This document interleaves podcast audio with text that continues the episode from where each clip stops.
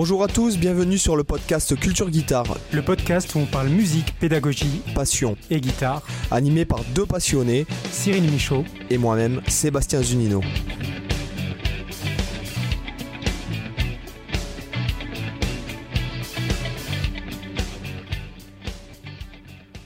Hola chicos, bienvenidos a todos. ¿Qué tal Cyril? Ah, depuis le temps, on a, pris au moins 10 ans d'âge là depuis le dernier podcast. Bah, tu crois pas si bien dire quoi.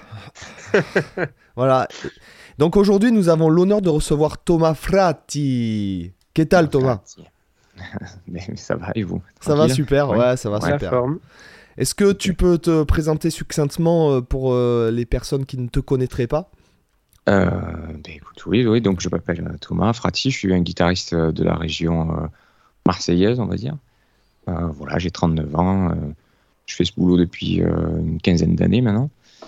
Et, voilà, donc là j'ai sorti récemment un, album, mon nom, enfin un partenariat, on va dire ça comme ça, avec mon collègue batteur Lionel Guillochon.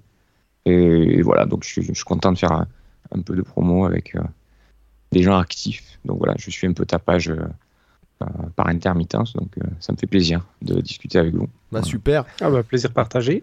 Eh ben, merci, merci. Et en fait, euh, donc l'album est très, euh, alors l'album est très axé, on va dire prog, on pourrait dire ça comme ça, hein, prog. Ouais, moi j'ai pas, j'ai pas souhaité l'esthétique particulière parce que j'ai vraiment fait ça. Au feeling. De...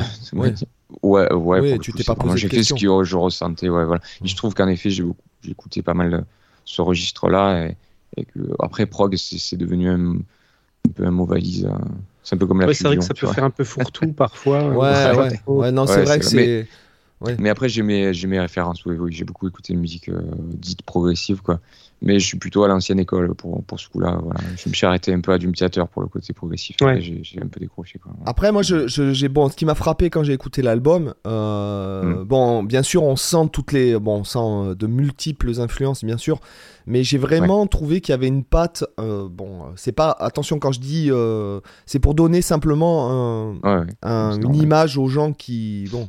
Qui, hmm. qui, qui, qui n'ont pas encore écouté l'album. C'est vrai, je trouvais que c'était très. Euh, on, sent une influence euh, Derek Sherinian Planet X, Planet X, quoi, tu vois. Oui. Ouais, euh, oui, oui, j'ai beaucoup écouté. moi, j'ai beaucoup, j'ai beaucoup écouté Virgil mm. Donati surtout. Ouais, moi, je, suis, fan de, d'être un batteur frustré, mais j'ai toujours aimé même les guitaristes qui ont un jeu rythmique. Et donc, j'ai toujours, j'ai toujours beaucoup aimé les, batteurs, quoi. Mm. Et, et, donc, je me suis beaucoup intéressé à ce que faisait Donati. Donc, de fait, euh, je me suis retrouvé à écouter euh, Planet X avec, euh, avec Sherinian. Mm. Et donc, oui, en fait, toutes les harmonies tordues, ce genre de trucs, je les ai absorbées au moment où j'étais. on a tous une période un peu dans la vie où on est plus des éponges, tu vois, ce mm. qu'on écoute. Mm. Et j'ai beaucoup écouté ça, donc oui, ça se traduit là-dedans. Et donc, ouais, ça m'étonne pas que tu ressentes ça, quoi. Même si j'écoute plus ça depuis très longtemps maintenant. Mais... Ouais, ouais. Moi, je me souviens. Après, c'est des influences digérées, euh, du coup, qui, sont, qui influent euh, comme ça par petites touches. Mm. c'est vrai que moi. Ouais, vas-y, excuse-moi. Euh, je disais de mon, de mon côté, c'est vrai que j'ai ressenti un peu comme Seb aussi quelques touches prog, etc. Mais pas forcément, j'aurais pas dit forcément que c'était la vibe euh, la vibe euh, globale de l'album, tu vois, parce que j'ai, j'étais, alors pour une fois, j'ai, eh, j'ai bien fait mon, j'ai bien fait mon taf. D'habitude, j'écoute les albums, puis après, quand on, quand on est en phase de podcast, je me dis, bah tiens, j'ai, ouais, dans, tel morceau machin, puis vu que je suis comme un con, j'ai rien noté, je sais jamais redire dans quel passage c'était, etc.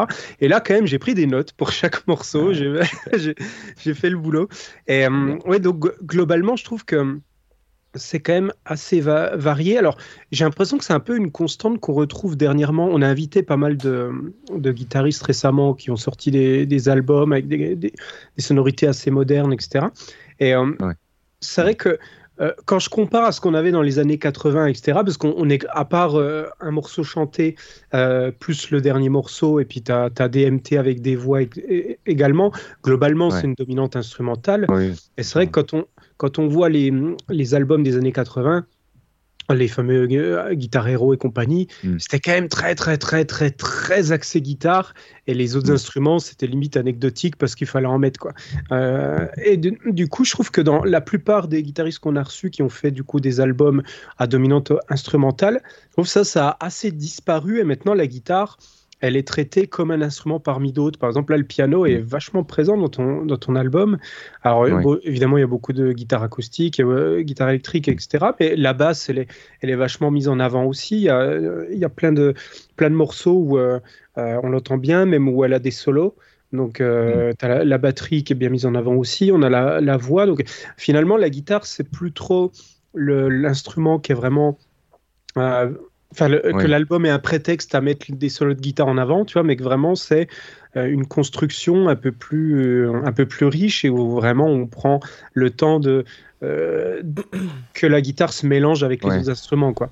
Et du coup, bon, je trouve que c'est plutôt positif parce que hum, du coup ça ça je pense que potentiellement ça peut toucher au-delà de juste les guitaristes quoi. Parce que euh, c'est vrai que les- pour les albums des années 80 c'était plutôt voilà de musique de guitariste pour les guitaristes globalement euh, à part quelques exceptions près mais c'est vrai que globalement c'était à, à peu près à peu près ça. Et du coup moi ce que ce que j'ai bien aimé c'est que euh, alors j'ai ressenti peut-être certaines influences. Alors peut-être je me plante totalement mais par exemple euh, si je prends le, morceau DMT et puis Electric Counterpoint, euh, je me demandais Mm. si tu avais eu des influences de musiciens comme euh, Steve Reich, par exemple.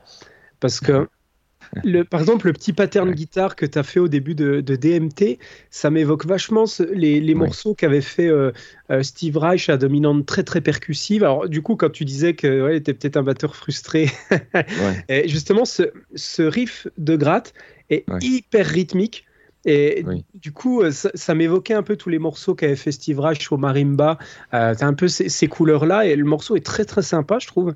Euh, Et voilà, ça, et aussi le fait. Euh, tu as appelé un- toi le morceau électrique Counterpoint et puis qui euh, je sais pas ça m'a évoqué aussi ce morceau de Steve Reich euh, Ouais, tu- Counterpoint justement pour guitare électrique que Oui, pour les en fait, qui euh, connaissent pas écoutez-le c'est très chouette Et c'est un très beau disque, ouais. Euh, oui, oui, évidemment. En fait, c'est un hommage, euh, je vais dire caché sans être caché, il faut juste connaître euh, la référence. Oui.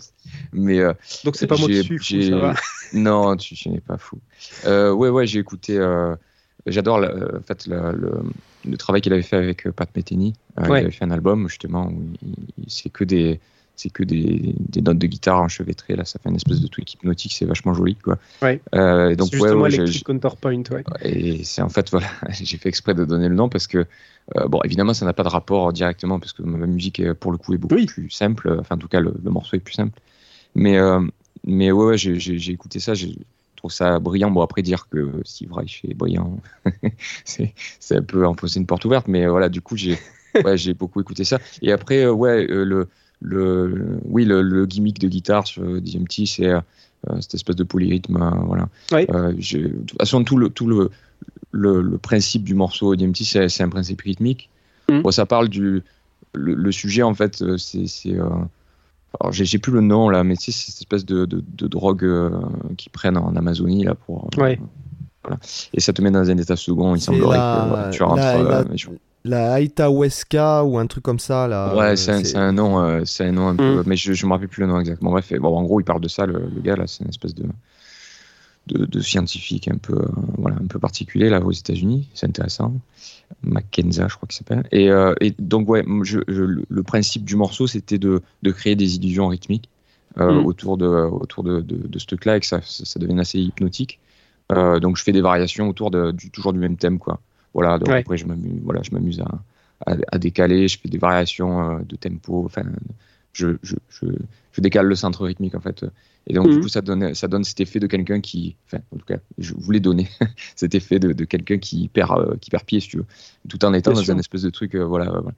Donc oui, oui, j'ai, j'ai écouté ça, j'adore euh, voilà tout ce qui est polyrythmie, tous ces trucs là, je, euh, je suis assez sensible à, à ce travail-là et donc Steve Reich, qui, ce qu'il avait fait avec euh, Pat Metheny, euh, Mhm. et c'est Pat Metheny qui m'a amené à Steve Reich parce que Oui. voilà, j'ai toujours euh, aimé euh, Pat Metheny, le, le- le- la sensibilité qu'il a, le- les phrases, euh, les mélodies, tout ça. Donc après, c'est un enchevêtrement logique de, de partenariat entre les artistes qui fait que, tu vois, enfin, voilà, j'ai écouté exactement Derek Shenyan qui, écouté, euh, qui, qui fait travailler Donati. Moi, j'ai beaucoup écouté à la base. en fait, pour moi, Planet X, c'est sans que ce soit péjoratif, hein, parce que j'adore hein, Planet X, mais c'est un peu un ersatz de, de, de, ce qui a été fait dans les années 70, enfin fin 70. je ne sais pas si vous connaissez le groupe UK avec Bill Bruford, oui, oui, oui. Allsworth, etc. Et si tu écoutes l'album The Dead of Night, je crois qu'il s'appelle, ou je sais plus, ou UK, je crois qu'il est, c'est l'album éponyme en fait, tout bêtement. Euh, tu as, tu as donc euh, notamment le morceau The Dead of Night où, cette espèce de gimmick là qui, enfin c'est du Planet X euh, avant l'heure si tu veux, voilà. Sauf qu'à l'époque c'était plus, plus confidentiel et puis après ils ont poussé le bouchon plus loin. Et en fait voilà c'est un chevâtrement de d'influence. J'aime bien revenir à, à, ce qui a inspiré les artistes. voilà. C'est pour ça qu'en fait j'ai beaucoup plus écouté du prog à l'ancienne, on va dire ça, mais je suis pas un expert non plus, hein, mais, mm. mais, j'ai écouté voilà plus ouais Yes, UK et beaucoup Billy Bruford, le travail qu'il a fait euh, en solo. Euh, j'aime beaucoup ce, ce, batteur. En tout cas, je pense qu'il a posé beaucoup de bases de, de ce qu'est la musique. Euh. C'est marrant parce que quand tu écoutes certains des musiciens que je j'admire, ils ont beaucoup écouté Billy Bruford. Si tu Brad Garzett, il a, il a beaucoup écouté l'album One of Kind de, de Bill Bruford, tu vois. Hmm. Donc mm-hmm. il, tire ça comme une, référence. ah, tu, tu es influencé par Brad Garzett Ouais, ouais j'aime beaucoup sa, sa, manière aussi, euh, euh, au-delà de, de l'aspect technique qui est, qui est, fantastique. Je trouve qu'il a, il a des cheminements mélodiques qui sont hors, euh, hors du cadre habituel, quoi. Et, et, je trouve qu'il n'est pas assez reconnu pour. pour voilà, il a un sens de la mélodie qui est, qui est vraiment particulier. Enfin, bon, moi, j'aime beaucoup. pour, pour les gens qui connaissent pas, en fait, c'est un guitariste australien qui, qui a été, je crois, pendant, je sais pas, plusieurs décennies prof au GIT à Los Angeles. Il a un projet avec, euh, je ne sais plus le nom exactement, je crois que TJ oui, Voilà, et en fait, ce sont, ils sont tous les deux, c'est deux profs euh, du GIT. Lui, euh, TJ Emmerich, il est, il est spécialiste du, du tapping à deux mains là. Et comment s'appelait leur. il, est plus, il, est plus, il est plus un son maintenant que, que d'après ce que j'ai compris, que, que, guitariste en tant que tel. Mais... Ah, en même temps, quand, tu euh, fais, quand tu fais ta spécialité, c'est le tapping à deux mains, je pense que. tu vois, à un moment donné. Euh, à un moment donné. À un moment donné. Jordan qui est, qui est, toujours dedans. Ah putain, excusez-moi, alors là, je vais, je vais le dire, tiens, tu fais bien en parler, je suis tombé sur une vidéo, mais qu'est-ce que ça pue, quoi, sérieux, quoi.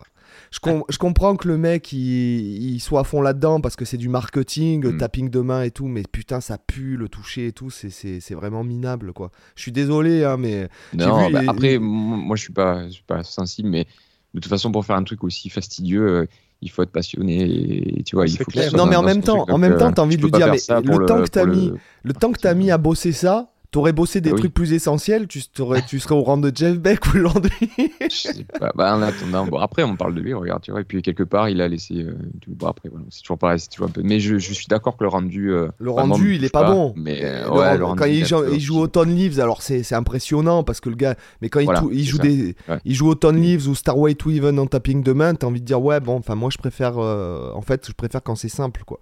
Mais enfin, bon, peu importe. Euh, ouais, ouais dire qu'en effet, on peut pas dire qu'il voilà, c'était pas très porteur comme créneau, le tapping à deux mains. Oui, c'est clair. Et enfin, le tapping à 8 doigts surtout, c'est pas tellement que ce soit à deux mains. Oui, oui, oui, c'est ça, c'est le euh, tapping à 8 doigts. Voilà, et, euh, bon, bref, oui, donc il avait un, projet avec. Euh, enfin, ils avaient un projet en commun avec Brett Garzett et qui, chez Shrapnel. Comment, tu, tu, tu, te souviens, ouais, comment, tu te souviens combien, comment ça s'appelait? Ah bah, je crois que c'était. ah oui, non, c'est Garth Delmerich. Ouais, ouais, en fait. Tout simplement ça. Ils ont fait deux ou trois albums, je crois et dont le dernier qui est, qui est, qui est beaucoup plus instrumental, enfin expérimental même, j'allais dire. Il chante un peu aussi. Voilà. Mais le premier est super cool. Il ouais, mais euh, c'est vraiment un guitariste. Ouais, bon, ouais. ouais, ouais, c'est et puis en fait, ouais, ouais, en plus c'est non, mais c'est vraiment. Euh... Enfin, outre voilà le côté technique, parce que c'est vraiment le type de gars, par exemple, euh, pour, pour ceux qui suivent un peu, parce qu'on en parle souvent du Hammer from Nowhere, par exemple, c'est vraiment le gars mm. Euh, qui a mis ce truc euh, un peu comme Allsworth, euh, qui, qui, ont mis, qui ont mis un peu ce truc d'Hammer from Nowhere là. voilà, et c'est vrai qu'il a. Alors, je sais pas s'il est toujours prof là-bas, mais bon, en tout cas, c'est vrai qu'il était. il était dans Moon Babies, justement. il, il jouait dans Moon Babies. Ouais, il fait quelques, quelques interventions. Je crois qu'il a fait quelques remplats. J'ai vu passer des vidéos à l'époque où, où il faisait des, carrément des, des tournées en fait, ils ont fait tourner les guitaristes. Quoi. Je crois que c'était Tony McAlpin qui était à la guitare. Après, ils ont. Oui, c'est ça. Oui, oui, ah non, exactement. Donc, euh, moi, j'ai un live pirate de Planet X où c'est Moïse qui joue dessus. Mm. C'est vrai que voilà, c'est il a, il a. En fait, c'est ces deux guitaristes qui ont essayé de d'aller dans la continuité de ce que faisait Old Swords. Après, ils ont chacun développé une technique pour essayer de d'avoir ce phrasé très flûté qu'a Swords, quoi. Mais du coup, ils ont développé une personnalité autour de, la volonté de, reproduire un phrasé un peu comme Van Halen qui, explique que c'est un peu pareil pour Old Swords. Quoi. Il était fasciné par Old Swords, donc il, il essaie de recréer cette espèce de, phrasé particulier. Mais ils ont, du coup, ils ont développé des, personnalités euh, guitaristiquement parlant. Mais ce qui les rejoint, je trouve, c'est que c'est très, euh, c'est très lyrique quand même. Euh, pour moi, je j'aime les écouter parce que j'oublie que c'est que, que, c'est compliqué ce qu'ils font, tu vois. c'est parce que c'est particulièrement compliqué ce qu'ils ce qu'ils foutent. C'est enfin, pour ceux qui ont déjà essayé de jouer, bon, et moi j'ai même jamais essayé de, faire ce qu'il fait parce que c'est pas mon délire, mais mais c'est monstrueux quoi tu vois mais par contre c'est comment ils arrivent à transcender un truc qui est pour le coup c'est le contraire de ce qu'on était en train de dire pour euh, de Stanley Jordan quoi tu vois mm. ils ont réussi à, à, dépasser le truc pour que tu te dises en fait tu peux pas faire autrement que de faire ce qu'ils font pour avoir quelque chose de de, de, de cet ordre là et en ça je trouve que c'est que du coup les gens réalisent pas ce que c'est ce que c'est ce qu'ils sont en train de tu vois ce qu'ils ce qu'ils ce qu'ils font quoi. Donc, donc voilà bon bah je bah, ces guitaristes là sont de, issus de cette école là quoi. C'est un peu comme euh, Virgil Donati je pense que euh, il est un peu euh, parce que c'est un super musicos hein, c'est un super pianiste aussi voilà mm. au-delà du batteur et il est pour moi il me fait penser un peu à Allsworth parce qu'il y a ah ouais, carrément. Il y a, cette... de la batterie. Voilà, il y a cette volonté de c'est ce que j'ai envie de te dire, c'est que il y a cette volonté de, choisir une, une, voie dès le départ et en fait de s'y tenir euh, contre vents et marées, euh, même si t'es... Parce que bon, en Europe, ils sont en minibus, quoi. Enfin, moi, je les ai vus. Euh, bon, moi, je les ai vus avec Anthony Jackson. Euh, c'était à la, guitare, c'était André Nieri, et puis il y avait un, clavier avec un nom un peu asiatique, là, je sais plus comment il s'appelle. Et en fait, mm. euh, les mecs, mm. je les ai vus arriver, ils étaient en minibus. Euh, enfin, bon, bref, je veux dire, c'est pas l'Eldorado pour eux, clairement, c'est des mecs qui doivent être déficitaires sur les tournées et tout. Et en fait, il y, a cette, y a cette volonté, en fait d'être euh, d'être dans un truc en fait de s'y tenir avec bon tu en parlais tout à l'heure avec la polyrythmie. À un moment donné le gars il te fait 5 coups à gauche 7 coups à droite. Bon euh, voilà bon il y, y, a vraiment une, une, une, recherche un travail et tout. Il y a bon euh, il y, a, y, a, quand même il y a ce y a son une démarche artistique oui voilà il y a une démarche. une démarche artistique. Après c'est c'est un puriste quoi. Enfin vraiment c'est le but c'est vraiment de il fait il fait cette musique là parce qu'il a enfin je parle de Donati pour les autres je sais pas mais il, vraiment une pour moi c'est un chercheur quoi tu vois. Voilà il, y a, ce, truc de vraiment aller au-delà de quand tu, commences un peu à, à essayer de t'intéresser à ce qu'il a fait euh, et, et, à ouvrir la porte et à essayer de ne serait-ce que d'imaginer le travail qu'il a fourni. Mais tu te dis, mais c'est surhumain ce qu'il a puis La rigueur, parce que... âge, quoi. Et puis la rigueur, parce que euh, quand j'étais au MAI, il y avait un mec dans ma phase qui était un fan. Euh, vraiment un fan. Alors je me souviens plus de son prénom à ce mec. Euh, mais il était vraiment fan de Virgil Donati. Il me disait que le gars, bon, bah, il se lève à, genre à 5 h le matin, il y a méditation, yoga, pratique de ça, pratique de ci, pratique de machin. Euh, Régis, il s'appelait, tiens, je, doute qu'il écoute le podcast, mais. Et donc lui était vraiment fan de ce, de ce mec, et donc il, voilà, c'était pas de café, pas de, pas de viande, enfin bon, bref, c'est. Euh, oui, c'est un asset. ouais, c'est un mec qui a dédié. Euh, et je trouve que c'est un gras, quelque part, de dédier en fait de dédier, si tu veux, d'entre guillemets, de gâcher sa vie, enfin pas gâcher sa vie, mais ne pas profiter de la vie à, qu'on t'a donné à 100%, tout ça pour pratiquer comme ça et aller dans cette direction, alors qu'en même mm. temps, finalement, ça te, euh, ça te rapporte pas grand chose en vérité, euh, mm. dans un sens. Bah, après, là, on rentre dans la psychologie. Hein. c'est possible que lui, euh, il, soit épanoui dans, cette espèce de quête de recherche. Oui, sûrement. pourquoi, le pourquoi du commun, je me permettrai pas. Mais ouais, après, il a moi, j'observe ça en tant que spectateur. Oui, il y, a un côté un peu, un peu fascinant, ne serait-ce que dans la démarche, tu vois. Ah, sans même être sensible. ça peut être inspirant. alors, inspirant, je sais pas, parce que je, en tout cas, je n'irai pas jusque-là, moi, euh, ça c'est certain. Mais, euh, mais par contre, oui, il y, a une espèce de dévotion, quoi. Tu vois, il y a un côté presque religieux dans, dans C'est ça, c'est ça, c'est ça. Et, c'est comme Allsworth, parce qu'Allsworth, bon, euh, clairement, c'était pareil. Hein. Clairement, quand tu lis, par exemple, bon, les, ce qu'elle dit sa fille, les témoignages, c'est que bon, il n'y a pas un mois où il n'a pas galéré à payer son loyer, le mec. Donc, mm. Ouais, est-ce Ouais, que pourtant, voilà, ouais. est-ce que de, de, de- voilà de sacrifier entre guillemets sa vie, euh, dévouer sa vie à quelque chose qui en fait euh, pff, te rapporte pas grand chose, j'imagine que ça doit être frustrant sur alors euh, peut-être 2 3 ans, bon, mais euh, 10 Ouais. ans, ça passe et puis quand c'est 40 ans, 50 ans, tu te dis bon, enfin bon, bref, moi c'est c'est ma philosophie Ouais. mais- Non, non, mais je, je, je comprends. En plus, il y a un côté un peu effrayant de se dire que il a quand même, euh, je sais plus quel âge il a, mais il a 60 ans, un truc comme ça. Tu, tu enfin, t'imagines la, la rigueur qu'il faut pour maintenir ça. Déjà, euh, Oui, le- il a une force c'est, pas comme, comme avoir une condition physique à 20 ans. C'est facile à 20 ans, entre guillemets, parce que voilà, tu produis des neurones en permanence, tu vois, c'est, tout qui se connecte vite, quoi.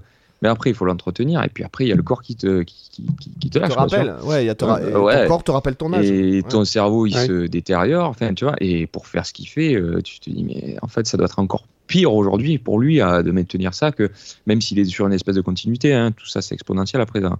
Mais enfin, quand même, il y a, il y a- il y a des, pas, des Mm. paramètres euh, biologiques que tu, tu, voilà, que tu combats pas Après- éternellement. Quoi. Après, la volonté, c'est ouais. un muscle. Là, tu peux pas compter sur la volonté toute Non. une vie. Tu peux pas compter Non. sur la volonté euh, même un an. En fait, c'est que pendant que tu as la volonté, la motivation, que c'est à son paroxysme, là, tu mets en place des habitudes. Et quand tu mets en place des habitudes euh, pendant des années, ben, en fait, tu fais les choses machinalement. Quoi. Tu, tu te poses plus de Mm. questions. Ouais, oui. Voilà, donc Ouais, euh, ouais. c'est un peu. non, non, mais c'est-. Voilà. Et, Mais euh, bon, bref, non, je, je n'irai pas jusque-là. alors, est-ce que tu peux nous parler du process euh, un peu de composition? Comment tu t'y prends? Euh, Comment tu. euh, Est-ce que tu as un process ou est-ce que c'est un peu chaque morceau que tu as fait au feeling? Euh, comment, comment tu. Euh, ouais, alors moi je, suis quelqu'un de très euh, instinctif dans, l'approche et puis en musique, euh, surtout quand j'écris des trucs pour moi, hein, évidemment. Après j'ai deux démarches en fait. Euh, quand j'écris pour les, pour les autres, ça m'est, arrivé, mais j'ai une manière établie. voilà, mais, mais quand je compose pour moi, je, je, je- il faut que j'ai l'idée, donc il faut que j'ai quelque chose qui me, qui me touche au moment où je le, je le fais. Alors ça peut être un concept rythmique, par exemple. Euh, ça peut être euh, une suite d'accords, un enchaînement de. Voilà. Donc en fait, c'est assez, euh, c'est compliqué à expliquer parce que c'est assez, c'est assez viscéral comme sensation. Au moment où je l'ai, j'ai une espèce de- d'envie d'aller au, de, au- de, de développer l'idée, si tu veux. Voilà. Après, euh, euh, parfois, ça se. Là, la phase dans laquelle j'étais quand j'ai écrit cet album-là, c'était une phase qui était plus euh, harmonie. Voilà, tu vois ce que je veux dire c'est, ce qui parlait, c'était l'enchaînement des accords, etc. Donc Mm. c'est ça qui me parlait, quoi. J'étais dans ce délire-là. Euh, Il y a quelques morceaux qui sont établis sur euh, un concept rythmique, puisque DMT c'est, que ça, par exemple, tu vois. Mm. Et euh, après, la manière dont je fonctionne, c'est. Je vais faire une généralité parce qu'il n'y a pas de, il y a pas de règle absolue, mais en général, ce que j'ai toujours besoin d'écrire une ligne, une, une batterie, une partie de batterie établie, en fait. Je, je mets beaucoup de temps à écrire une partie de batterie parce que pour moi, euh, un morceau n'a pas de sens euh, euh, s'il n'y a pas une, une partie batterie. J'attache beaucoup d'importance à ça. Donc je, je passe beaucoup de temps, et même des fois, c'est un pattern de batterie qui me, qui me donne des idées. Quoi. Voilà, j'ai Mm. besoin de ça. Voilà, voilà après, c'est. je fais partie de ces musiciens un peu. euh, je suis assez cérébral, mais, mais quand je veux trouver une idée, il faut d'abord qu'elle me parle émotionnellement. Après, euh, je développe des concepts euh, intellectuels autour de, de, de- quand je suis dans une impasse. tu vois voilà, donc Ouais. là, je, là, je trouve des idées. Je fais, ma- je fais appel à ce que je connais pour essayer de, de, de, de trouver des, des idées, mais euh, je déteste parce que parce que c'est tu perds un peu la tu perds un peu la fibre euh, sincère de, de ce que tu fais quand tu essaies de, de bricoler. Tu sais, c'est un peu comme tout, c'est comme quand tu es dans une discussion et que tu es obligé de te réfugier derrière un concept euh, que tu as lu parce que là, à ce moment-là, tu n'as plus d'idées sur le truc et en fait, c'est vraiment- c'est plus vraiment de toi, tu vois. Donc voilà, donc j'essaie d'éviter ça, mais après. euh, Et du coup, tu as rencontré ce problème en faisant l'album d'être obligé d'utiliser Non. ça? Non, non, euh, pas sur celui-là. Mais Mhm. parce que j'étais dans une phase très particulière. euh, bon, voilà, après, je, je vais parler. de- C'est, c'est- bon, moi, j'ai, j'ai, j'ai, j'ai- j'ai traversé une phase un peu complexe personnellement. Après, il y a eu euh, tout euh, cet événement euh, particulier, là, la pandémie, le Covid. Enfin, bref, il y a eu beaucoup de choses qui font que émotionnellement, ça a été euh, le moment où tu as été obligé de, de, de- de baisser un peu l'armure, tu vois. Et donc, en fait, à partir de là, les choses ont, été, euh, ont eu le bon côté d'être fluides, tu vois. Et donc, euh, donc non, j'ai pas vraiment euh, galéré. euh, voilà. Mm. Après, il y a, euh, enfin, j'ai pas galéré. J'ai, ça a été assez, euh, assez fluide la manière dont c'est sorti, quoi. Donc euh, Ouais. voilà. ouais. Après, je sais que je réponds pas vraiment à la question parce que j'ai pas de méthode en fait, mais, Oui, mais oui, voilà, oui. en fait, je, je, je m'écoute, voilà. Et euh, je, ça fait appel à une, je sais pas comment expliquer ça, il y a des suites d'accords qui me parlent, et je me dis tiens ça, ça, ça, ça me plaît quoi. Voilà. Et puis donc je développe. Voilà. Pas plus ça, ouais malgré tout, même, même si tu dis tu vois, que tu fais un, peu au, au, feeling, à l'instinct, euh, de manière un peu spontanée, je trouve qu'il y a quand même une bonne cohérence, dans, malgré tout, dans, dans l'album. Euh, bon, que ce soit déjà au niveau de l'instrumentation, mais aussi euh, même au niveau des morceaux. Je trouve que tu as créé des liens entre certains morceaux, des rappels, des choses comme ça qui sont, qui sont intéressantes. Je pense notamment euh, au passage que, que, tu as fait dans Temps suspendu, qui le morceau dérive dans une fugue, d'ailleurs que j'ai trouvé vachement bien. Euh. Et c'est, euh, tu vois, ça, ça, sort un peu du schéma justement euh, accord, solo par-dessus, des, des, choses mm. assez standards qu'on a l'habitude de connaître. Là, d'avoir des passages plus comme ça, où vraiment là, tu as une clairement une fugue inspirée de Bach, euh, qui en plus où tu t'attends pas du tout à ce que ça arrive. Et après, tu as, à nouveau un petit écho comme ça dans Electric euh, Counterpoint, où tu as une partie fuguée aussi un petit peu. Et du coup, ça crée un lien tu, entre les deux morceaux. Euh, donc, c'était peut-être tu vois, volontaire ou peut-être inconscient, mais en tout cas, tu as, hmm, quand même des choses qui reviennent. Et j'ai trouvé intéressant aussi que tu fasses revenir la voix à la fin dans Hollywood Spleen. Parce que tu as, le morceau qui commence euh, vraiment avec les guitares acoustiques, après tu as la basse drum qui se rajoute, etc. Et, euh, en fait, le, seul petit bémol que j'aurais, euh, tu vois, sur Hollywood Spleen, c'est que j'aurais mm. trouvé sympa que tu rajoutes aussi le piano. En fait, c'est tous les instruments que tu as, as utilisés dans l'album. Puis du coup, à la fin, quand tu commences à rajouter les trucs, je me dis, tiens, là, il commence à, rajouter à nouveau tous les instruments. Ça se trouve, il va, il va finir l'album en une espèce de, de touti, euh, un peu comme on fait à l'orchestre, où euh, on, on, remet tout le monde, ou un peu à la mm. manière de, de, de, Michael Field sur Tubular Bell, où à la fin, il fait apparaître par strat tous les instruments en disant leur nom, etc., qu'il a utilisé dans l'album. je me suis dit, bah, tiens, c'est dommage, il manque juste le piano, puis il y aurait eu, euh, il y aurait eu tout le monde. Bah, c'est, après, c'est, un petit détail, tu vois. Puis ça se trouve, il y a euh, Non, non, mais, ça, mais... après, le truc, c'est qu'Hollywood Spleen, il a une histoire, ce morceau. Enfin, il a, en fait, c'est une adaptation d'un morceau que j'ai, déjà fait. J'ai participé à, à United Guitar. Je sais pas si tu as entendu parler de mhm. ce, Oui, oui. Ah, si, on a, on a reçu on Ludovic, a invité le... bah, ah, Ludovic et Graz, il y a eu euh, Nîmes, et, puis c'est Ludovic et Graz qui nous a parlé de toi. Ah, donc voilà, vous savez de quoi je parle. Et donc euh, j'ai participé à la version volume 2 et j'ai écrit euh, ce morceau euh, à ce moment-là en fait. Hmm. J'ai fait une version électrique parce que voilà c'était plus adapté au concept quoi. Et, et donc mais c'est un morceau qui qui à la base je, je, voulais pas l'écrire comme ça, je l'ai fait parce que je voulais l'adapter au concept, mais j'avais une idée plus épurée du morceau. tu Et donc si tu veux, j'allais dire je l'ai fait comme j'aurais voulu le faire au départ quoi. Voilà. Hmm. Donc du coup euh, et, mais euh, j'ai été tenté de mettre du piano, euh, etc. mais je trouvais intéressant que justement que ce soit. J'aimais l'ambiance un peu. Mmh. Comment expliquer ça? J'aimais bien le peu, peu, traditionnel, tu vois, du truc, vraiment que guitare, voilà, le côté acoustique du, truc. Et donc voilà, mais après, c'était pas, c'était pour pas faire de rappel à ce que j'avais déjà fait, en fait, voilà. Donc mmh, peut-être que si tu vas sourire ta frustration, tu peux écouter la version que j'avais fait, euh, voilà, qui est un peu plus orchestrée. On va dire. Il n'y a pas de piano encore, mais euh, il, y a, il, y a, plus de. Il y a, il y a Nicolas Vicaro, je crois, qui joue la batterie dessus quand même. Donc mm. euh, ça s'énerve un peu à la fin. Enfin, bref, voilà. Donc pour pour l'histoire, en fait, ce morceau, c'est c'est une espèce de clin d'œil à, à, ce que j'avais fait avant et c'est une manière de, de, de le poser de cette manière. Voilà. J'ai gardé la voix parce qu'en fait, à la base, j'avais jamais pensé faire. C'est Ludovic et Grasse qui a eu l'idée de, de, mettre la voix de, de Nina Attal. Mhm. Et à la fin, il a bien fait d'ailleurs. Et j'ai trouvé que ça, ça, donnait vraiment un côté euh, un peu. Ça ouvrait en fait sur, euh, le, morceau sur quelque chose de. On s'y attend pas encore une fois, tu vois. Voilà. Et puis moi, ça, ça fait écho à des à, Pat Metheny, tout ça où il y a beaucoup l'utilisation de voix, de, de gimmicks, tu vois, dans le Pat Metheny mhm. group. Quand tu écoutes, il y a beaucoup de, thèmes à harmoniser avec la voix, etc. Donc pour moi, la voix. Euh, c'est, elle est utilisée comme un instrument en proprement parler. C'est-à-dire que cette fois-ci, il n'y a pas de parole, il n'y a rien. C'est, l'idée, c'est vraiment de, euh, et, puis elle a fait ça, on dirait un instrument au départ quand ça rentre, quoi, tu vois, on est presque un sax ou un truc, je sais pas, il y a une espèce de truc, euh, voilà, comme ça. Euh, mais après, bon, on parle de, de goût et de couleur là. Hein, c'est. Ouais, et puis comme, je, ce que je te dis, ah, le, morceau en lui-même, tu vois, il, marche euh, parfaitement. Donc t'as pas la nécessité forcément d'un piano pour que ça tienne la route. C'est juste par rapport par, rapport au concept euh, album. Vu que la musique, c'est vrai que c'est un art qui se déroule dans le temps.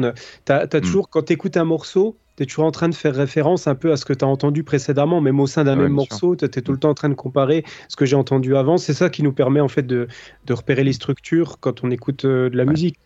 Et, mm. et, du coup, c'est vrai que l'album, le, morceau seul, tu vois, il tient complètement la route, il n'y a aucun problème. Mm. Mais, et c'est vrai que moi, en l'écoutant hein. dans, le, dans la continuité de l'album, il y a juste ça qui m'est venu en tête. Mais ça ne veut pas dire forcément que c'est ce qu'il fallait faire aussi. C'est moi ce que j'ai ressenti. Je me suis dit, tiens, peut-être que c'est ça l'idée derrière. Maintenant c'est figé. Donc, euh, je, même si je t'aime bien, je ne pourrais pas faire grand-chose. mais, euh, mais j'entends le, le, délire. Quoi. Et après, pour revenir sur ce que tu disais, euh, histoire de, de bac, etc. Sur, sur le... Après, le, le, morceau temps suspendu, au départ, quand j'ai écrit, je n'avais pas intégré cette partie de, le truc à double voix, qui est un morceau de bac. Hein. C'est inspiré. En fait, je l'ai adapté, j'ai un hmm. peu retouché, je, je, le fais partir en majeur et après, je, je me suis permis de, de, faire ça pour le, pour le, le, transformer en point mineur, pour, revenir sur la version originale du morceau, euh, qui, qui, est en ré mineur, alors mais que j'ai mis en mi. Euh, et, et, donc, euh, au départ, il n'était pas ce truc-là, mais mm-hmm. justement, je, après, j'ai toujours j'ai toujours écouté la musique classique, Bach et tout. Et donc, j'écoutais ça à ce moment-là. J'ai des périodes où je, suis fasciné par ce, mec. Et donc, mhm. du coup, je. Et, il y, avait un concept, le morceau, je voulais l'appeler comme ça déjà, mais je savais pas. Euh, je savais pas comment illustrer vraiment le truc. Alors au-delà du, fait qu'en effet j'utilise beaucoup d'accords suspendus dans le morceau, je, me suis dit bon, ok super, mais c'est pas. Et en fait j'ai eu l'idée d'intégrer ce, truc-là dedans. Et, donc après, euh, il y a le morceau euh, dont tu parles, la Electric Counterpoint, qui est une espèce de, de, une fugue, c'est un grand mot, et c'est pas vraiment une fugue, mais en fait, dans l'idée, il y a une espèce de. tu retrouves l'idée de, de, thèmes qui se superposent en décalé. Ouais, ouais. Ça, c'est des expérimentations euh, que j'avais fait parce que voilà, je, suis un peu fasciné par le contrepoint, tous ces trucs-là. Je trouve que c'est incroyable quoi donc du coup j'ai essayé de faire des, trucs à, ma sauce donc j'expérimente en fait une gamme de do majeur je pars de mi, je fais euh, voilà après je décale d'une croche, je vais un thème à la carte, etc. Et donc quand mm. tu quand tu, tu, tu, fais tourner tout ça ensemble, ça faisait une espèce de de micmac euh, assez euh, éternel quoi, tu vois. Et, et donc j'ai gardé ça, mais c'est un hommage à ma manière. Hein, justement parce que je, donc en fait il y a une espèce de continuité mais pas parce que c'est voulu parce qu'en fait mm. j'ai juste fait ce que j'avais envie de faire à ce moment-là et c'est ce que j'écoutais donc j'ai tout mis dans le, dans le package donc il y a une cohérence qui se dégage mais en fait c'est ça j'ai pas de plan oui, c'est inconscient, voilà ouais ah oui oui c'est ça c'est pour ça en même temps c'est bien quand même parce que tu vois mm. ça, fait que ce passage fugué à la bac c'est finalement pas ça fait pas un peu genre anomalie au, milieu de l'album en disant qu'est-ce que ça vient foutre là? Parce qu'après, quand tu écoutes la suite de l'album et que tu retombes sur ce mm. passage fugué, tu, tu te mm. dis euh, tiens, là, un, pour le coup, c'est un passage d'ailleurs qui sonne comme une fugue, mais ça, sonne pas rigoureusement comme, comme ce que tu aurais à la période baroque, etc. Et c'est ça qui est bien parce qu'avant, mm. tu en as eu un qui est, qui est justement rigoureusement, qui fait tout de suite euh, euh bague, période baroque, etc. Et en fait, quand j'ai écouté, je me suis dit, bah tiens, au, début, il a posé ça, genre un euh, voilà, pour, pour, pour, euh, pour dire peut-être euh, que l'influence de Bach, ça, a été quelque chose d'important pour toi et que du coup, après, tu proposes un peu ta réinterprétation de ces concepts-là avec un style un peu fugue, mais à ta sauce, tu vois. C'est pour ça que je mhm. trouvais vachement bien, surtout que ça arrive en plus. Tu as, sur temps suspendu, ça arrive sur le deuxième morceau, et l'autre, ça arrive sur l'avant-dernier. Donc je trouve qu'il mm. il y a un bon effet en plus, tu vois, au niveau de, l'emplacement des morceaux dans l'album, le deuxième et l'avant-dernier, je trouve que ça fait un effet un peu de, de, miroir qui est, pas mal. par contre, j'ai pas mal réfléchi à l'agencement des morceaux après coup, parce que je j'ai quand même été un peu confronté à l'idée qu'il fallait que ce soit cohérent. Donc euh, ça, j'ai réfléchi à ça. Donc ça, c'est volontaire. Par contre, le fait de, de, de justement de faire une espèce de, de, de rappel, euh, l'organisation des idées. Après, voilà. Après, euh, mon cerveau me joue des tours. Hein. il, il, fait, il fait des choses dans mon dos. Et des fois, euh, c'est après coup que je me dis, tiens, mais c'est vrai, finalement, il y a une espèce de cohérence, je n'ai pas fait gaffe, tu vois. Euh, c'est ça, il y a des fois des choses dont tu prends conscience, tu l'as fait inconsciemment et tu en prends conscience après coup, mais. C'est marrant, mais euh, du coup, voilà, après, j'ai essayé de redonner ça comme ça, mais voilà, oui, oui, il y avait un, rappel, après, c'est modeste, hein, évidemment. Je, ouais, mais malgré tout, tu vois, mm. tu trouves pas forcément ça dans tous les, tous les albums. Tu vois, des fois, tu écoutes des albums mm. où il n'y a, y a, y a pas forcément une réflexion très poussée derrière. C'est juste des suites mm. de, de, morceaux que la personne elle a mis comme ça sans trop forcément tu vois, réfléchir. Et quand il y a des liens entre les morceaux, je trouve que ça donne beaucoup plus de puissance. Euh, notamment, en fait, ça, si tu veux, moi, ce que j'aime bien, et c'est pour ça que, euh, que que je réfléchis toujours sur ces, sur ces liens entre les morceaux quand j'écoute des albums, c'est que pour moi, c'est justement ça qui est important quand tu fais un album et qui différencie ça de juste une playlist de morceaux, tu vois. Parce que la playlist de mm. morceaux, dans l'absolu, bah voilà, ils, ils, ont potentiellement aucun lien les uns avec les autres, c'est juste une playlist. Mais quand tu fais un album, c'est quand même que tu as une volonté de faire une œuvre avec un ensemble d'éléments à l'intérieur. Et en fait, pour, pour moi, c'est pas euh, le but c'est pas juste de, un patchwork où tu mets voilà les morceaux qui tombent sous la main en, ce mm. moment tu les mets tous dedans et puis tu dis que ça fait un album généralement mm. l'album quand même c'est plus intéressant quand tu as des liens justement à l'intérieur quand tu as des morceaux qui font des clins d'œil euh, l'un à l'autre et, et, du coup ça donne plus de consistance tu vois à l'album et ça fait qu'il a plus de poids artistique en fait c'est pour ça que je trouve qu'il y a notamment le milieu de l'album où tu as euh, d'accord, variation d'accord, part 1, version d'accord, part 2 marche vachement bien. Mm. Euh, c'est d'ailleurs un, des passages que j'ai parmi le mieux aimé de l'album. Euh, notamment parce qu'il y, y a, des idées auxquelles je m'attendais pas et qui m'ont surprise positivement. Je, notamment, toi, dans Variation d'accord, part 1, ça commence, voilà, solo de guitare acoustique, pareil, qui évoque un peu. alors, moi, ça, quand, j'étais étudiant au conservatoire, tu je jouais pas mal de, pièces contemporaines à guitare classique, etc. Euh, alors quand je dis mm. contemporain, c'est pas, pas les pièces inécoutables, chiantes qu'on écoute avec Seb, genre Boulez et compagnie, mais c'est des pièces musicales. Tu vois. Et, euh, et, du coup, ça m'a évoqué un peu ces périodes où j'étais étudiant, où je jouais ce genre de pièces. Et du coup, ça, je trouve que justement au moment où, euh, où il arrive dans l'album, c'est pas mal parce qu'avant, tu as, as, eu pas mal d'instruments, tu as même eu de l'électronique que j'ai trouvé d'ailleurs très cool dans Morphogénèse. Mm. Tu as eu du piano, tu as eu la guitare électrique, tu as eu les guitares acoustiques, donc la basse, la batterie, tu as eu pas mal de choses. Et le moment là qui arrive, ça calme un petit peu le truc. Et ce que j'ai trouvé vachement bien, c'est l'évolution progressive du son sur la, de plus en plus au fur et à mesure du morceau. C'est-à-dire qu'au début, tu es en pure guitare acoustique, puis après, tu vois, tiens, le, son de la guitare, dans les trois quarts du morceau, il commence à, à, à, changer, etc. Mais en fait, c'est ce que j'aime bien, c'est que tu n'as pas fait un effet on-off, genre le son change, tu vois. C'est vraiment un truc fluide où tu, tu ressens pas tout de suite le changement, mais il y a un moment donné, tu dis, tiens, c'est quoi ce son, c'est bizarre. Et en plus, le son, vraiment est chouette. Et mm. après, du coup, je trouve que ça fait un bon lien avec euh, bah, la partie suivante, la, la partie 2, où tu as la guitare électrique aussi qui prend, euh, qui prend le relais, puis tu as le début qui fait un peu low-fi avec ses effets vinyles. Et j'ai trouvé, ça, trouvé ça sympa. Et on, entend clairement tu vois, le lien entre. Même si tu les avais pas nommés mm. comme tu l'as fait avec part 1, part 2, musicalement, ça se ressent quand même, tu vois, les liens. Euh, mm. notamment la guitare électrique qui reprend un peu l'idée de la guitare acoustique de la partie 1, etc. Donc je trouve que de ce point de vue-là, c'est voilà, ça, fonctionne vraiment bien tous ces passages-là. Merci. Euh, ce, morceau est particulier, ouais. On a, ça, c'est un truc qu'on a coécrit. Alors, pas la mm. partie 1 parce que c'est. Euh, je vais t'expliquer d'où ça vient tout ça. mon pote Lionel, le batteur que tu entends, le batteur, mixeur, euh, bassiste. Enfin, ah oui, d'accord, c'est aussi ouais, bassiste. Ouais, ouais. Enfin, il fait pas tout, hein, parce que moi j'en fais certaines. Euh, il y a, des fois, il y a Franck Armani aussi euh, qui, qui, a fait quelques pistes aussi. Mais en fait, bon, Lionel, c'est. c'est un musicien extraordinaire, quoi. Et donc, il, a, il a fait un album, le morceau qui s'appelle D'accord, qui est juste avant mm Variation D'accord, est un morceau de lui à la base. Euh, voilà, c'est un morceau qu'il a écrit lui. Et euh, j'ai toujours aimé la, progression harmonique euh, parce que justement il y a une espèce de truc un peu. voilà, ça me plaisait donc je voulais en faire une version acoustique de ce morceau. Mhm. Et la version originale, tu as, une introduction. si tu as l'occasion d'aller écouter son album, tu, peux le faire. Elle s'appelle Bnoul Sib. tu verras tous les noms de, de tu morceaux. Peux les, les play comment Alors oui, je vais te, les play. Alors c'est BN. Ouais. O-U-L. C-I-B.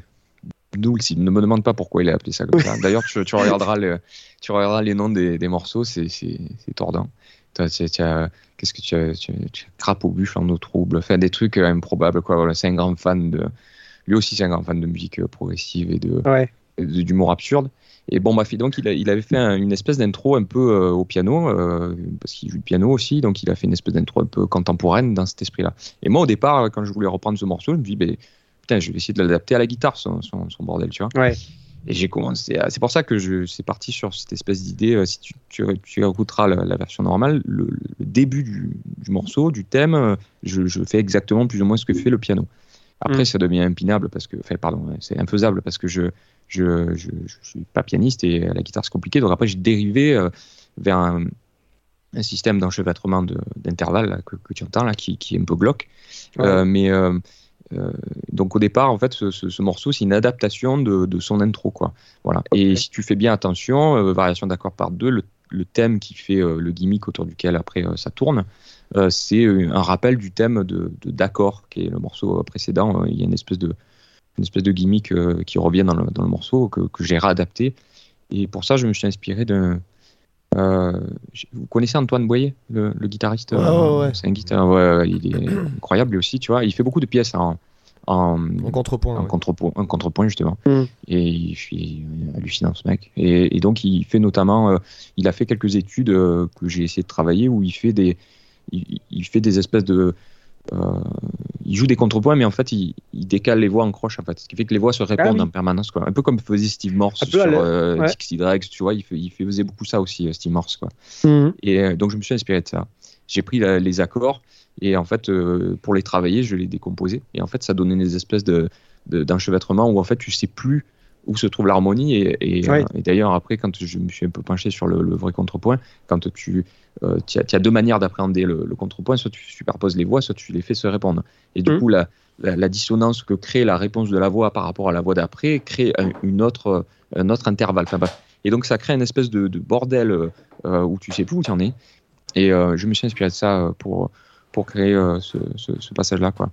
Et, et ça illustrait bien euh, l'état d'esprit dans lequel on était tous les deux, euh, parce que bon, voilà, on a connu une espèce de, période sombre euh, un peu au même moment, et donc ce morceau, c'est une espèce de, de, catharsis de, mm. ce qu'on ressentait. Tu vois, c'est pour ça qu'il est très sombre, il est très intense comme morceau. Voilà. et donc il y a ce côté justement le, fait de, que les, les, les, pistes de guitare se superposent et, et se, se, partent en électrique alors qu'on est en acoustique et le fondu des deux euh, avec ce, son de Leslie là un peu un peu mm. malsain euh, c'était euh, c'était ça c'est à dire que le mec il glisse doucement vers vers le bah, ouais vers un mec qui, qui, déraille quoi tu vois voilà donc c'est juste ça donc si tu l'écoutes avec cette grille de lecture là normalement tu retrouves cet état d'esprit là quoi, voilà. mais de mm. toute façon ce morceau est intense en tant que tel et après chaque personne qui l'écoute a une euh, moi, il y en a qui, qui... Alors, j'ai jamais écouté ça, mais on m'a dit euh, que ça faisait penser à King Crimson. Euh, bon, ce qui est une référence qui me va. euh, et tu vois, c'est flatteur. Mais j'ai jamais, euh, jamais vraiment écouté. C'est vrai qu'après, j'ai, du coup, par curiosité, je suis allé écouter. Et c'est, effectivement, c'est, flagrant, quoi, tu vois. Mais c'est, marrant. Bon, bref, voilà. C'est, ouais, en tout mm. cas, je trouve que ça marche bien avec ce qui s'enchaîne après. Tu vois, le fait que tu aies mis les deux, les deux morceaux, il y a de la voix, euh, bon, même si c'est pas de la voix chantée sur DMT, mais du coup, vu qu'avant, on a toute cette partie instrumentale où il faut quand même être assez attentif, tu vois, pour suivre. Euh, ah le morceau, ça demande une écoute plus attentive que, que d'autres morceaux de, de l'album. Donc les deux autres, du coup, reposent un petit peu l'écoute de ce point de vue-là, notamment Mobius Strip. Mais du coup, je vois que sur l'album de Lionel, il y a aussi Mobius euh, Strip. Alors Mobius Strip, c'est un morceau Lionel aussi. Voilà. Et moi, j'ai fait, euh, j'ai fait euh, l'arrangement de, de l'intro et que les arrangements guitare euh, acoustique notamment surtout quoi. mais c'est un morceau que j'aime beaucoup. Pour moi, c'est un, un des, vraiment un des plus beaux. Ah, c'est vrai qu'il est chouette ce, ce morceau. J'avais bien aimé aussi. Et le chant, la chanteuse, vraiment très chouette aussi au niveau de la voix, du grain de voix. Ouais, c'est sa femme qui, qui chante dessus. Et, euh, il y a un côté pop sombre, je trouve, dans le morceau. C'est ça. Bah, il y a un côté Kate Bush euh, clairement euh, assumé, hein, d'ailleurs, c'est un grand fan de Kate Bush. Hmm. Et Kate Bush, il y avait ces, ces, gens, ces, enchaînements d'accords un peu improbables, tu vois, où il faisait des, des sauts de, de tierce majeure, tierce mineure. ça fait des modulations un peu, j'allais dire, enchantées. tu sais, un peu comme dans les films de d'Heroic Fantasy, ils utilisent beaucoup ce, principe, quoi, tu vois. et, euh, et, donc, ils, utilisent beaucoup ce, principe-là, puis avec cette espèce de descente, euh, ça donne presque une, impression que c'est une descente chromatique, alors qu'en fait, ça l'est pas. Il y, a, y, a, y, a, plein de trucs. Euh, enfin, j'adore l'ambiance de ce morceau qui est mm. hyper mélodique et hyper compliqué harmoniquement. tu vois, c'est ça part dans tous les sens. Je suis tout à fait d'accord. c'est pour ça que ça m'avait évoqué ce côté. tu as l'impression d'être en face d'un morceau pop, mais en même temps, ça. tu, tu T'es pas exactement ça, tu. Bah, c'est Kate Bush. Et quand tu écoutes Kate Bush, c'est ça, quoi. Tu, tu, écoutes de la pop, tu dis, c'est sympa et tout. Mais en fait, quand tu commences à te pencher sur le, sur le truc, tu fais, ouais, tu vois, c'est. toute proportion gardée. C'est un morceau qui, qui met l'eau à la bouche. Oui, bien, bien, Cyril, bravo. Une petite bande d'arrêt d'urgence, mesdames et messieurs. Tout ça pour ça, tout ça pour ça. Ça, m'embouche un euh, coin, là. Ça va. bravo. Pardon. Je, je, vais arrêter là, moi, par contre. comment ça tu, tu veux pas surenchérir? Attends. Non, là, je, vous m'avez dit, c'est grave, là, je, suis perdu. T'en restes bouche bée Ouais, j'en reste bouche bée, c'est vrai, merde, putain. Là, je suis pas réactif, désolé. bon, enfin voilà, donc du coup, ouais, ce morceau, c'est, pour moi, c'est, un morceau que je trouve euh, brillant en fait. Et, euh, et, et, donc voilà, je, je, trouvais qu'il il, allait bien dans, dans l'esprit du, du, truc au départ, c'était un projet euh, vraiment solo, quoi. Je voulais faire un album solo. Et puis Lionel, en fait, c'est c'est un frère euh, spirituel, quoi. On travaille tout le mm. temps ensemble, etc. Donc, euh, je, trouvais que c'était bien d'intégrer ça. Enfin, j'ai vraiment pas réfléchi à autre chose que le, faire, le, fait de faire ce que j'avais envie de faire. C'est un peu le luxe de faire les choses tout seul en autoprod. quoi, tu fais ce que tu veux, tu, tu, fais ce que, ce que bon te semble. Surtout dans la période dans laquelle on l'a fait, où, en fait il fallait fallait se centrer sur ce qu'on ressentait. Ce qu'on, voilà. Donc on a fait ça comme ça. Et pour moi, c'est un morceau. Euh, je, je, je, je sais pas s'il entendra, mais je m'en fous. Mais, pour moi, c'est, vraiment un, beau, un, des plus beaux morceaux que j'ai entendu. Euh, voilà, avec des artistes euh, promus. Pour moi, c'est voilà. Et donc, je trouvais que c'était une sorte d'hommage. Voilà. ça me fait plaisir du coup de le faire figurer. Et, mmh. Et euh, maintenant, est-ce qu'on peut parler un peu de ce que tu fais aussi? Parce que, bon, tu, tu as publié cet album. Euh, euh, enfin, je crois que tu es en partenariat avec Ludovic et Grasse, non? Il y a avec leur boîte de prod ou y a un truc comme ça, non? Alors, non, là pour l'instant, bon, j'avoue que ça fait c'est des sujets du moment dans ma tête, c'est-à-dire maintenant que, que j'ai ce truc, j'ai un peu l'impression tu sais, comme quand euh, d'un coup tu hérites d'un parent que tu connaissais pas, d'une baraque au bord de mer, alors que tu n'avais pas du tout prévu ça, quoi, tu vois. Mmh. Euh, tu, te dis, mais qu'est-ce que je vais faire de ça, quoi? Et en même temps, tu es obligé de faire quelque chose parce que tu pas, pas hérité d'une cabane, tu vois, tu as hérité un truc. Euh.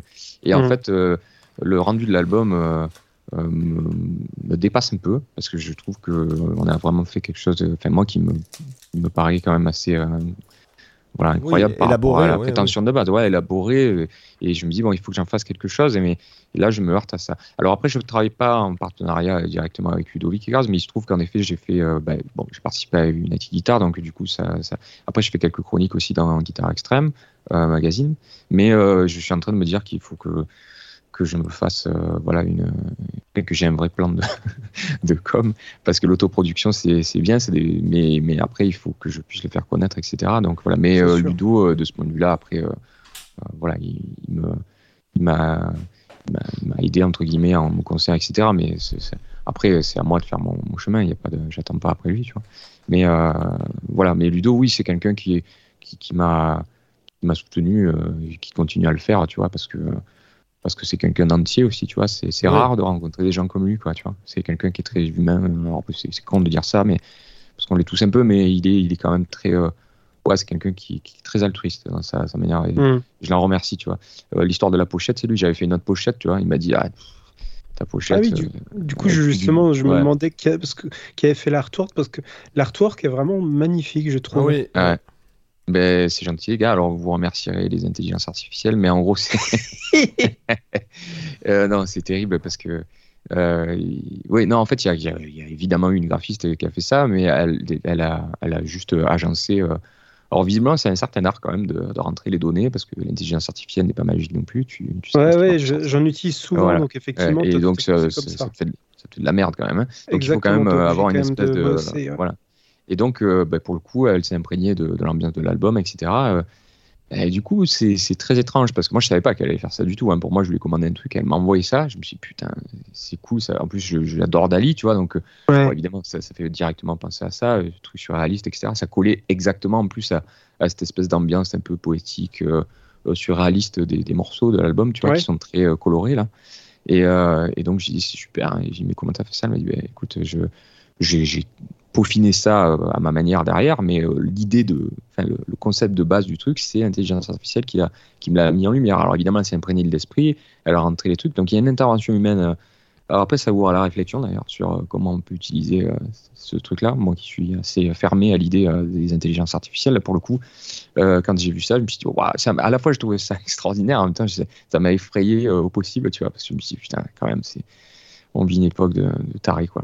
Donc voilà, donc l'artwork, c'est un mix, évidemment, mais il y a, l'intelligence artificielle dans le, dans le concept mhm. de, de, de ça, quoi. Et pourquoi je te parle de ça? Oui, parce que Ludo m'a dit au départ, ma pochette, euh, c'était un truc que j'avais fait moi, parce que j'ai fait ça avec des bouts de ficelle. Hein. Cet album, c'est mm. vraiment fait. Euh, euh, ça m'a coûté 2 francs 6 sous à faire, tu vois, parce que j'ai la chance d'être entouré, d'avoir des gens gentils compétents surtout. Mais, mais bon, après, j'ai pas toutes les compétences, loin de là. Et en fait, il m'a dit non, mais ta pochette, elle est pas du tout à la hauteur de, de ce que tu as fait musicalement, quoi. Et donc, c'est là que j'ai. Et en fait, je l'en remercie parce que quelque part, je trouve que la pochette participe grandement à à l'esthétique de, de, la musique. Quoi. Et en ça, ça me fait plaisir euh, d'être un peu dans la continuité bah, de tous ces groupes que j'ai écoutés dans les années 70 où c'était très important la pochette quand tu regardes les albums ah bah de Yes, que tu regardes les pochettes de Yes. Hein. Ben oui, et, et c'est vrai que les... moi, je, je, j'ai pas vécu cette époque-là, mais, mais c'est vrai que tous les, les, les, vinyles de Yes et tout, quand tu regardes les pochettes, c'est, c'est fascinant, tu vois. Je pense que euh, je, je, je, je, tu peux t'y plonger des heures dans les détails, etc. C'était une œuvre à part entière, tu vois. Alors, ça, je sais qu'en général, c'est les vieux, les vieux qui disent ça comme ça, mais c'est vrai, quoi. Voilà, il y a, y a, un truc. Euh, Et donc, ça, ça rejoignait un peu cet aspect-là. Et donc, quelque part, euh, je, trouvais que c'était une sorte de, de, respect euh, par rapport à ce qui se faisait avant. C'était dans la veine progressive à l'ancienne, avec un côté imaginaire. voilà, parce que je trouve que on, on, peut avoir tendance un peu à le perdre. Et mhm. ça fait travailler l'imagination. Voilà. J'aime bien euh, voilà, euh, regarder la pochette, rentrer dans les détails. Et c'est le cas de, cette pochette-là. Je, suis assez euh, content du, rendu. Et c'est souvent d'ailleurs ce que me disent les gens. Ils me disent oh, Putain, ta pochette, elle claque, il y, a un truc, le visuel, il, plaît, il accroche, tu vois. Et, oui, ça donne envie d'écouter, du coup.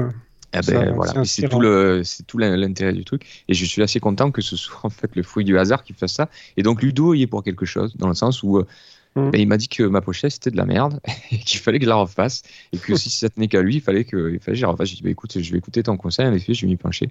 Et voilà. le, problème en plus, c'est que c'est assez discriminant la pochette dans le sens où, euh, même si mm. tu fais un boulot musical hyper pro, si la pochette fait amateur, tu as l'impression que c'est un groupe dans son garage qui a fait, euh, qui a fait ça à l'arrache et que du coup la musique doit être du même tonneau. Quoi. Alors que pas du tout. Moi, j'écoute beaucoup des, enfin, j'ai beaucoup écouté des artistes, bah, notamment parler des, des, guitaristes des années 80. Là, tu vois, j'ai beaucoup écouté les guitaristes de chez Shrapnel et compagnie. Ouais. tu regardes les pochettes. c'est fait. Mais je, crois que j'ai lu une interview de Marty Friedman ou de Bruce Saraceno, je sais plus, euh, des guitaristes de, cette époque-là. C'était vraiment fait euh, à One Again, euh, tu vois, entre deux. Bah, même les albums, euh, franchement, les albums. Et les albums en eux-mêmes. ça, tu laisses tourner la boîte à rythme et tu fais des solos. Et puis voilà. Non, mais, c'est ça. T'as carrément des.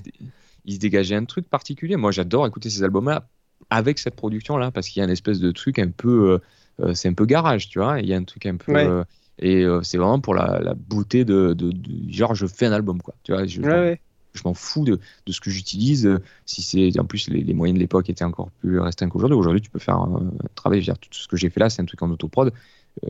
à l'époque, pour avoir ça, il fallait mettre des, milliers d'euros, tu vois. Ouais, bien sûr.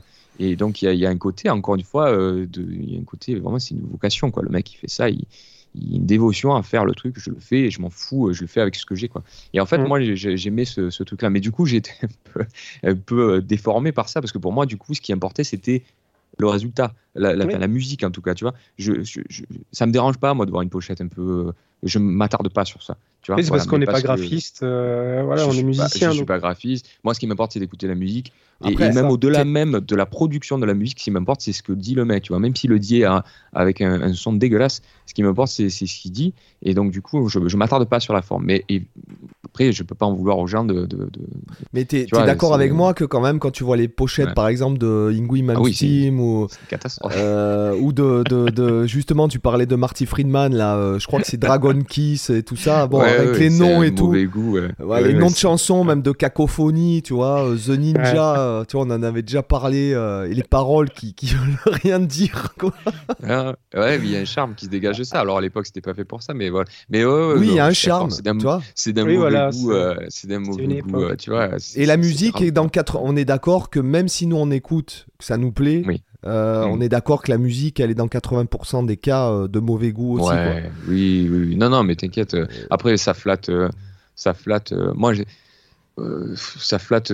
moi, ça flattait mon besoin de, de, technique, de, tu vois. C'était, j'ai eu une période où j'écoutais beaucoup de trucs comme ça. Ce qui m'importait, c'était d'entendre un mec qui, qui envoie du qui envoie du bois, tu vois. C'était, euh, j'étais fasciné par ça, mais c'est des périodes de vie, tu vois, voilà. Et donc il y avait ce, ce truc-là. Mais après, il y a des guitaristes qui sortaient du lot. Hein. Euh, moi, j'ai, moi, il y a un guitariste que j'écoute toujours. Je sais pas si tu connais euh, Seb ou Cyril d'ailleurs, qui s'appelle Darren Solder. Ouais, Darren Solder, ouais, ouais. ouais, je connais pas. Ouais, c'est putain la pochette que t'as postée. Euh... ouais, c'est Michelangelo, plus ou moins sous bon bref. sous stéroïdes. ouais, ouais, c'est Darren Solder, c'est j'adore, tu vois, euh, le premier album, parce qu'après, les, autres albums qu'il a fait, les idées sont plus là. Mais, euh, mais j'adore, tu vois, la prod, elle est, elle est assez brute. Mais le mec, ça, joue, il y a, il y a la fougue, tu vois. Il y a un truc que tu retrouves, que tu retrouves chez Malmsteen euh, au début. voilà, tous ces, Moi, ce que j'aimais, c'était ça. C'était que c'était. Il y avait de la fougue dans les, dans les guitaristes de chez Shrapnel. Bon, pas chez tous, évidemment, tu vois. Mais il y avait de la fougue. Après, quand tu te penchais un peu sur les, les trucs, c'était pas que des shredders. Tu avais Michael Firkin, c'était c'était euh, euh, le shredder malgré lui, tu vois, parce que tu sentais que voilà, il, avait autre chose à dire quand même. Mais voilà. Après, il y avait Code au début, tu vois. Code euh, tu écoutes le premier album, tu c'est le son d'abeille, tu vois, dire le, côté vraiment fait avec deux bouts de ficelle, c'est clairement ça, quoi, tu vois. Mais par mm. contre, il a une technique incroyable, quoi. Jason Baker, euh, Blue Saraceno. Alors, c'est pas chez Shrapnel, je crois pas qu'il était signé chez Shrapnel. Si, si, si, il y a, y a, y a certains, ouais, ouais, y a certains albums, en tout cas. Celui le plus connu, là, où il a. Euh, c'est, c'est Shrapnel, il me semble. Puisque tu sais, t'avais Guitar on the Edge, Super Guitar Hero Compilation et tout. Et en fait, euh, t'as Rontal, tout ça qui, qui ont été découverts. D'ailleurs, je crois que Rontal est resté euh, hyper longtemps, voire peut-être même toujours en procès avec eux parce qu'il a, pas, il a jamais pu récupérer ses droits. enfin, bon, bref, il y a. Oui, c'est, euh, oui, oui, Blue Saraceno. Blue Saraceno, c'est un guitariste euh, que j'aime beaucoup aussi. Pour moi, il est à cheval entre Kotzen et Nuno Betancourt, tu vois. Il y a le côté euh, hyper rythmique. Parce que rythmiquement, c'était vraiment la classe, quoi. Enfin, ça l'est toujours, certainement, même si c'est un peu retiré du, du circuit de ce point de vue-là, tu vois, parce que voilà. Mais après, ce qu'il y a, c'est qu'en fait, je pense qu'on a eu, tu sais, ça me fait penser les, les guitares héros de cette époque-là. Ça me fait penser un peu, un peu au boys band. En fait, t'as eu euh, un gros, gros truc. Non, mais c'est vrai. Un engouement, ouais. T'as eu un engouement de fou pendant quelques années. Et après, t'as as vraiment qu'une poignée qui est restée. Euh, enfin, je prends par hmm. exemple euh, Justin Timberlake qui, qui, vient de la, période boys band, enfin Disney Club, parce que j'adore Justin Timberlake. Hmm. et qui après a fait une carrière solo et ça me fait penser un peu à tous ces mecs que certains ont percé si tu veux et puis que d'autres ont limite même arrêté la guitare quoi après, pour, moi, ce qu'on qu'on perçait, c'est tout simplement dans, dans, toute cette écurie de virtuoses là qu'il y a eu à l'époque, c'est juste ceux qui composaient en fait pour tu vois la plupart du temps.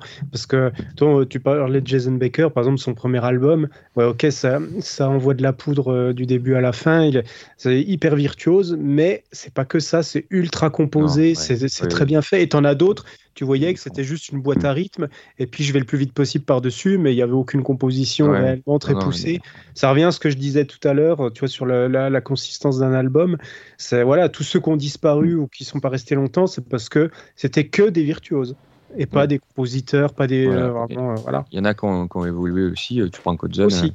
il a, il a très vite. Mais après, d'après ce que j'ai lu de lui, il semblerait qu'il il a fait ça un peu. Ben, oui, du coup, ça va dans, la, dans le sens de la théorie de, de Seb, c'est-à-dire qu'il a fait ça parce que c'était. c'était le créneau du moment, tu vois. bon, il se trouve qu'il avait l'âge en plus dans lequel il était plongé dans, ce, ce délire. Et puis, mais, mais en fait, lui, ce qu'il voulait faire, c'était de la soul et chanter, quoi, tu vois. Il a jamais. Euh, voilà. Et donc, en fait, il a su évoluer. Mais oui, je te rejoins sur le fait que de toute façon, quand il y a de la consistance, euh, ça, ça dure, tu vois. donc, euh, donc voilà, après, chacun fait son, son, chemin. Mais ouais, ouais c'est cette école, cette époque-là, moi, j'aimais le côté artisanal du truc. Et d'ailleurs, c'est marrant parce que Ludo, il, a cette, il, il, aime beaucoup cette période aussi.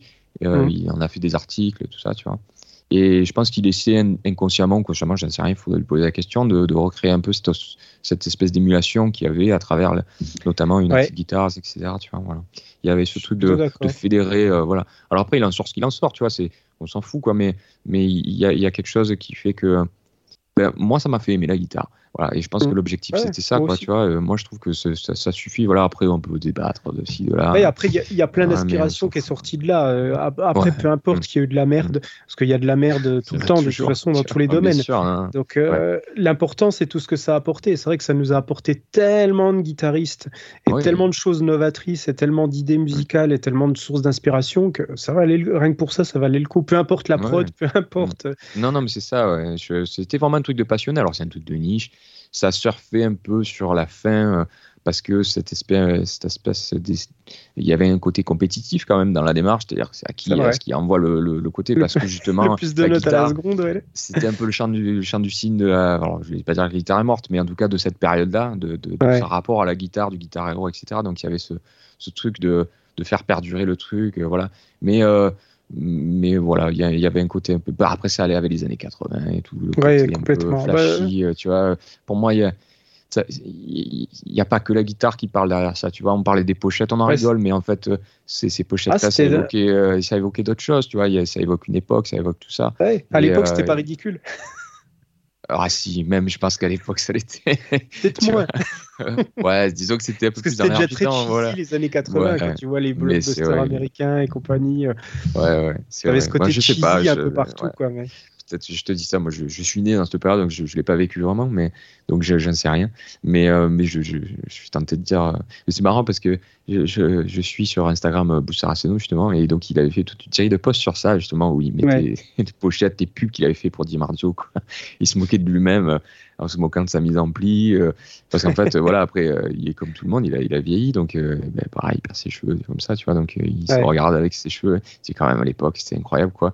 tu vois, il, a, il, est, il est à cheval sur deux chaises avec la guitare, tu vois, pour faire une pub pour un micro tu te demandes pourquoi, qui a eu l'idée de lui faire faire un truc pareil, tu vois. Il y avait un côté complètement, euh, euh, voilà, on fait ce qu'on a envie de faire. Euh, voilà. et, ah, les cheveux, il devait y avoir, ça devait être dans le contrat, il fallait avoir les cheveux longs pour ces ah, époques-là. Moi, je n'aurais pas eu de succès. les avais tous. J'aurais été mal. Cela dit, il y en a qui ont mis des perruques. Hein. Franck Gambal, il a une perruque pendant longtemps. Enfin, voilà. Bon, voilà, Franck Gambal, c'est. Niveau style, c'est pas une référence. Putain, c'est les, les Santiago courtes avec le, le fut en cuir remonté jusqu'au nombril le t-shirt Titi rose et la perruque, putain, c'était. Euh, en fait, Après, je n'irai pas sur ce. Voilà, je suis d'accord, mais bon, voilà, on va remettre ça dans, dans, l'époque, etc. Bon, bref, il y a un côté, oui, il y, a, un côté un peu. Euh, voilà. Mais, mais c'est aller avec tout, hein, parce que bon, on parle de, de mais si tu regardes la, pop à la, à la télé, les clips et tout, c'est. Bon, voilà, il y a tout ça qui parle en fait quand tu écoutes. Euh, enfin, en tout cas, moi, c'est ça qui parle. Voilà, quand j'écoute cette période-là, il y avait un côté frais qui, en plus, là, je, je plaide le euh, totalement la subjectivité, quoi. Tu vois, je, je, ça parle de, de, de, de, mon enfance, des trucs comme ça. il y a la nostalgie qui joue aussi, tu vois, euh, d'une époque. Donc, euh, donc voilà, donc il y, a tout ça qui, qui, me parle. Mais en tout cas, voilà, ça a été une des écoles que, qui m'a qui m'a qui m'a plu. Après, j'ai dérivé sur autre chose, tu vois. Mais, mais ouais, j'ai bien aimé cette période-là. Et donc mmh. les pochettes. Euh, parce que c'était ça le, quand même le point de départ.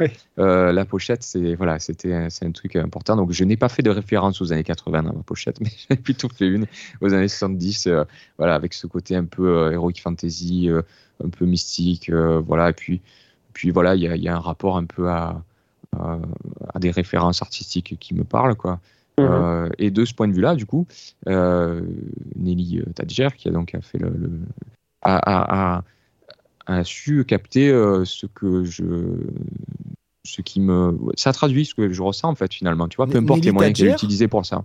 c'est c'est pas la, la, femme de, de... de Kenny Serran ouais. de Kenny Serran ouais. Ouais, ouais, en fait j'avais été en contact bah, je connais un petit peu Kenny Serran pour avoir il était dans la région marseillaise à une époque.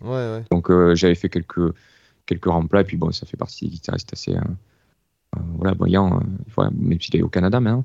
Mais et, donc, du coup, j'avais fait la connaissance de, j'ai un tribut de Van Halen aussi, et donc j'avais besoin de faire du, un site, enfin, toutes ces, ces choses-là. Donc j'avais eu contact avec Nelly. voilà. Et quand Ludo mm. m'a dit ta pochette, bon, il va falloir que tu fasses quelque chose parce que c'est un peu honteux.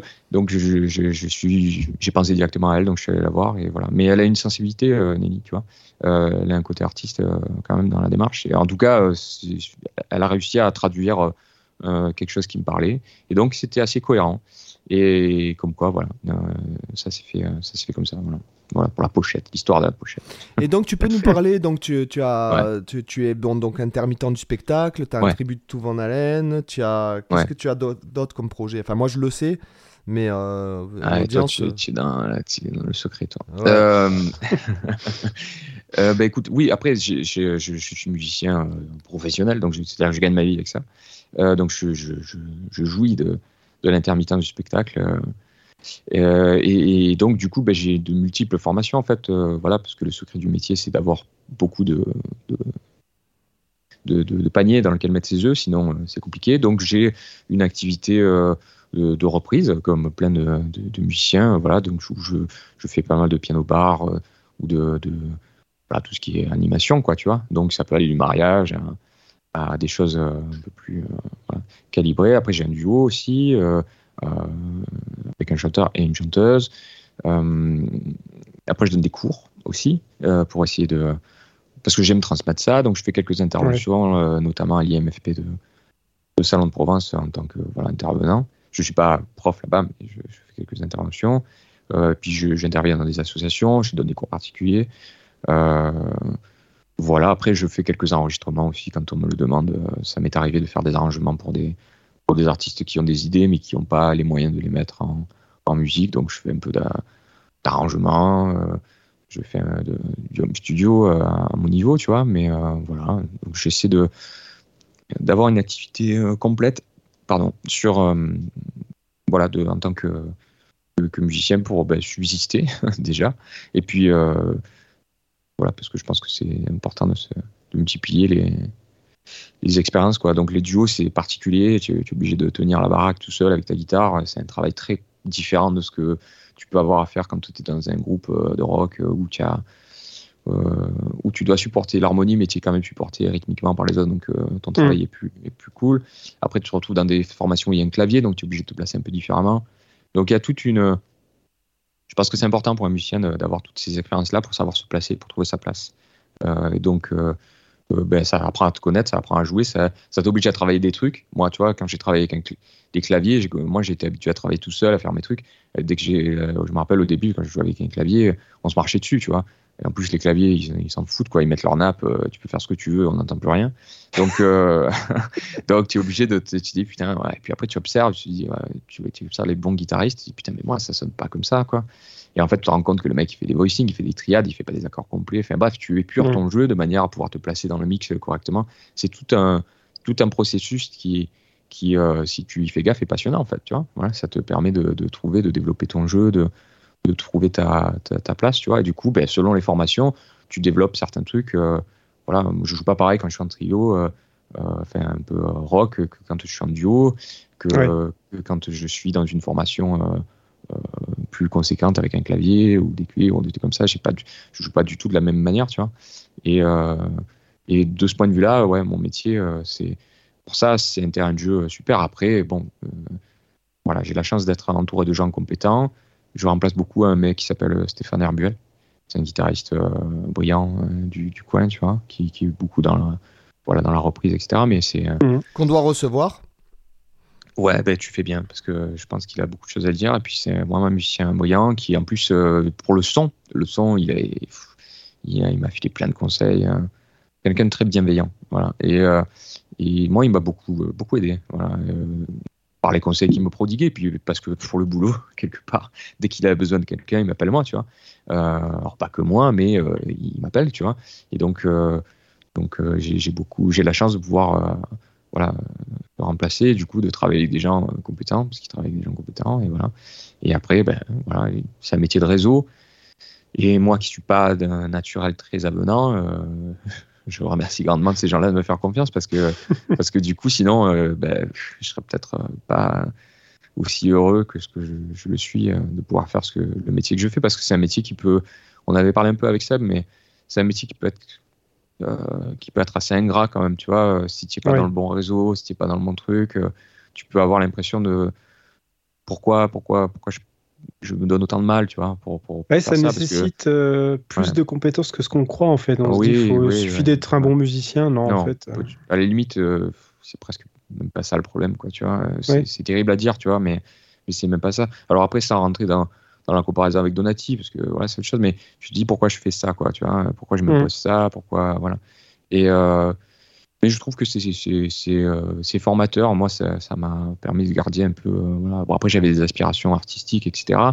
Et le piège de, du métier de musicien euh, au niveau auquel euh, je le fais, et que Seb connaît bien aussi, puisqu'il a eu fait, euh, c'est que bon, ben, on est amené à faire toutes sortes de choses et des choses qui n'ont aucun rapport avec l'aspect artistique, tu vois. Donc, tu es obligé de, de, te dire, ok, bon, ok, là, je fais de la musique, mais je, je, le prisme, je le, le prends d'une autre facette, quoi, tu vois. Donc, donc tu es obligé de mettre un peu ton ego de côté, euh, de dire bon, qu'est-ce que je fais là? Ok, je le fais pour l'animation. Là, je suis, je suis, là pour les gens. Euh, il faut que voilà, on s'en fout de faire du sweeping sans claque, tu vois. Euh, on s'en fout des polyrismes et tout ça. Là, à ce moment-là, ce qu'on me demande, c'est de faire ça. Donc, tu deviens un artisan. Tu deviens plus un artiste. Tu vois ce que je veux dire?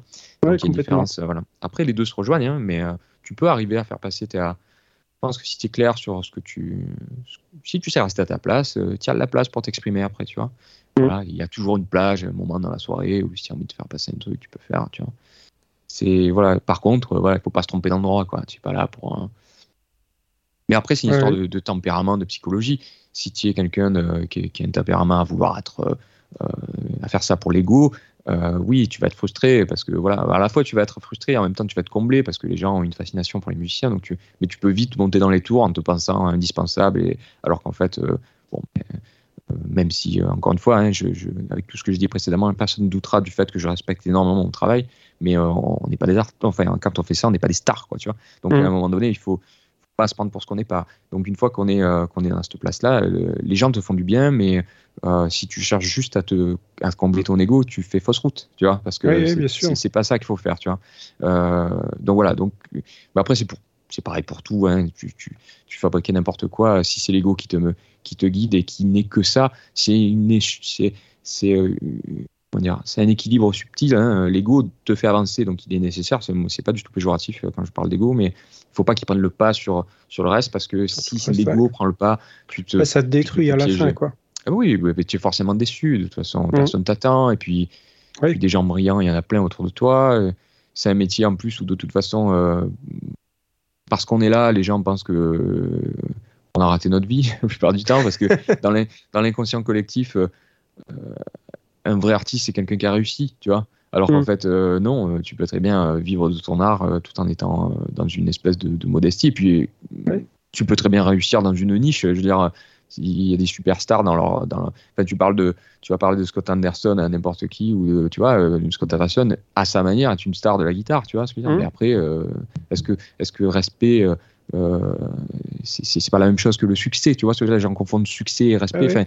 Bref, il y a tout un amalgame qui est fait autour de, de l'artiste, etc., et dans lequel euh, certains musiciens euh, se perdent, tu vois, parce qu'ils sont pas clairs par rapport à ce qu'ils cherchent à faire. Après, euh, il n'y a pas de jugement hein, dans ce que je dis, hein, c'est chacun par rapport à soi, tu vois. Donc tu réfléchis à ta place, mm. etc. Donc le rapport à la place, il n'est pas que musical, il est aussi comment tu te places dans, dans le métier tu vois. Euh, le bon voicing, c'est une chose, euh, se placer par rapport au clavier, etc. Mais le bon musicien, c'en est une autre aussi. Comment tu te places euh, en tant que musicien? Où est-ce que tu es? Dans quel projet tu es Voilà. Est-ce que je le mène? Est-ce que là, je suis juste un vacataire Et donc, tu fermes ta gueule, tu fais ce que tu as à faire, etc. Tout ça, c'est voilà. Est-ce que je suis capable de le supporter? Est-ce que je suis obligé de m'imposer ça? Euh, non, euh, oui. Il y a toute euh, une forme de stratégie à avoir aussi. ouais, c'est, mais c'est, c'est, c'est, c'est oppressant en fait hein, quand tu regardes bien. Enfin, pour moi qui, qui, qui cogite, tu, te, tu te dis bon, ok, bon, là j'ai pas envie de le faire, mais bon, qu'est-ce que, comment je le fais, pourquoi je le fais? Donc tu, tu remets tout ça en perspective. Mm. Et en fait, bon, ça te nourrit quand même, tu vois. voilà, pour peu qu'il faut trouver le bon, bon, le bon prisme, la bonne manière d'avoir des trucs. Et moi, je sais que j'ai beaucoup, beaucoup progressé pour ça. Euh, voilà, j'ai jamais rechigné à faire euh, voilà, après, je suis comme tout le monde, il y a des morceaux, je, je les vomis, mais mais il y, a, y, a, y, a, des trucs, je me dis, ouais, il y a plein de morceaux, je les écoute d'ailleurs. Enfin, je sais pas si vous avez fait ça vous aussi, mais moi ça m'est arrivé. J'adore jouer certains morceaux, je déteste les écouter. Voilà. Ah et, en fait, ah dans, mon, dans, dans, mon métier, euh, il y a plein de fois où c'est comme ça, quoi. Je me dis, putain, ce morceau, vraiment. Et après, quand tu joues, tu te dis, putain, mais en fait, ça, c'est cool, quoi. Et tu te rends compte que tu passes à côté de trucs, des fois. Parce qu'en fait, tu l'abordes pas de la bonne manière. Tu l'écoutes pas de la bonne manière. Alors, je suis, tu es tout le temps en train de te dire, putain, les gens, ils écoutent pas ma musique comme ils devraient. Euh, tu vois, tu écoutes pas du Mozart comme tu écoutes du Metallica. Donc, forcément, le mec, quand il fait de la, comparatif, c'est débile de, comparer euh, sur certains aspects. Tu mm. vois, tu es passé à côté, mec, t'as rien compris. Et, mais tu te retrouves toi-même coupable de ça quand tu écoutes certains trucs. Tu te dis putain, mais en fait, j'étais pas passé à côté de ça. Quand je le joue, en fait, c'est ça qui compte, en fait, tu vois. Alors, je dis pas que du coup, j'écouterai ça toute la journée, mais par contre, je me, ben, moi, il y a certains artistes que je respecte euh, parce qu'en fait, euh, ben, j'ai compris euh, en le jouant ce qu'ils voulaient faire passer, tu vois. Et en mmh. fait, c'est, je trouve que notre boulot, il est, il est cool pour ça, quoi, parce qu'on t'oblige à jouer des trucs que tu n'aurais jamais fait naturellement, tu vois. voilà, parce qu'on est tous pareils, tu vois. On fait ce qu'on a envie de faire, pas qu'on nous demande de faire. Et quand tu es payé, bah, tu le fais. Et, euh, et voilà. donc, euh, donc pour ça, j'adore mon boulot. Et d'ailleurs, euh, peu importe, je pense que je, j'adore faire des reprises pour ça. Quoi. ça, ça t'oblige à te plonger dans un monde à toi. Quoi. Après, il faut faire attention de ne pas se perdre dedans. parce que du coup, il y a beaucoup de musiciens. je suis désolé, hein, je suis, on est dans un tunnel conversationnel, je m'en fous. Mais si tu veux, il y a beaucoup de musiciens qui, qui, peuvent, tu peux te perdre parce que jouer la musique des autres, être polyvalent, c'est bien. Mais euh, tout faire moyen, euh, euh, c'est parce que tu n'as pas le choix, hein, tu ne peux pas être bon partout, mm. ça, ça, peut te faire perdre ta personnalité. D'où l'intérêt d'avoir un projet artistique dans lequel tu t'épanouis pour pas perdre la. Parce que moi, j'ai un truc créatif. Voilà. Parce que je suis un créatif. Il y a des musiciens qui ne le sont pas et pour mm. lesquels j'ai le plus grand respect par ailleurs aussi. Tu vois, ça enlève rien. mais voilà, moi j'ai besoin de de ne pas perdre de vue ça. J'ai fait de la musique pour ça, même si j'aime mon travail d'artisan musicien. Voilà. Mais il y a une différence entre artiste et musicien. Ouais, complètement. C'est vrai que c'est la, tu peux t'épanouir dans les deux, mais c'est vrai qu'on croit que parce que tu es musicien, tu es forcément créatif, mais c'est c'est vrai que c'est pas forcément vrai parce que tu peux très bien être n'être qu'un interprète qui n'aura jamais écrit une note de musique. Toi, je, je prends mm. l'exemple des musiciens classiques, par exemple. Euh, c'est des super interprètes, par contre, tu leur demandes d'improviser ou de composer un morceau, euh, ils ont le niveau d'un gamin de 3 ans. J'exagère, mais c'est un, petit peu ça.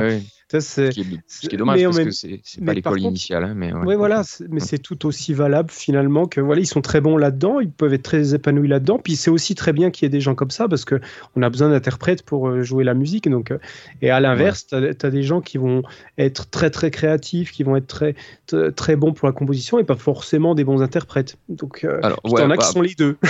ouais, Alors après, je, je, je, vois ce que tu veux dire. Euh, mais je serais plus nuancé que ça euh, parce que longtemps j'ai pensé ça moi. J'étais assez binaire, c'est-à-dire que je me disais ouais, il y a les créatifs, il y a ceux qui interprètent. L'interprétation, euh, c'est une forme d'artistique, tu vois. Alors on va parler. C'est une forme de créativité.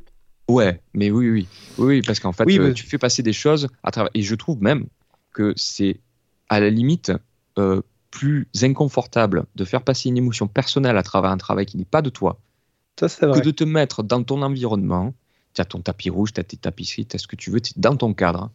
Euh, et donc forcément, tu vas, tu vois, tu amènes les gens dans ton univers, les gens sont réceptifs à ce que tu fais. Être réceptif à la personnalité de quelqu'un dans un cadre qui n'est pas fait pour lui, à la base, je trouve que quelque part, ça réclame presque plus de qualité artistique que le créateur ça se compare pas. C'est pas du tout les mêmes démarches. Hein. Mais ce que je veux dire, c'est que du coup, euh, je, moi, je, donc, on va revenir à mon pote euh, Stéphane Herbul, par exemple. Si, tu un jour tu, tu vas le voir jouer, euh, il arrive à avoir une personnalité quand il, quand il joue du YouTube ou des trucs, tu vois, mmh. vraiment éculés. tu, tu, entends sa personnalité qui est, à travers un morceau au départ où quand tu as envie d'écouter With or Without You, tu as envie d'écouter With or Without You, tu n'as pas envie d'écouter un autre. Et en fait, lui, il a le talent de faire passer sa personnalité à travers un travail qui n'est pas de lui. Il hmm. euh, y, y, a des artistes comme ça, euh, Michael Lando par exemple, euh, Ovi Nicolas Huta. Tu vois, ces artistes-là, ces, ces, ces musiciens-là, pour moi, ce sont des artistes quand même. Même s'ils ont toujours joué derrière les autres. Alors évidemment, ils ont leur carrière solo, ils ont fait leur truc, etc. Mais du coup, j'ai nuancé mon, mon, propos, justement parce qu'en travaillant dans, comme je le fais dans, dans mon dans, dans, le métier, où tu côtoies donc des moments où tu es obligé de jouer la musique des autres, hmm. comment tu fais pour t'exprimer à travers ça?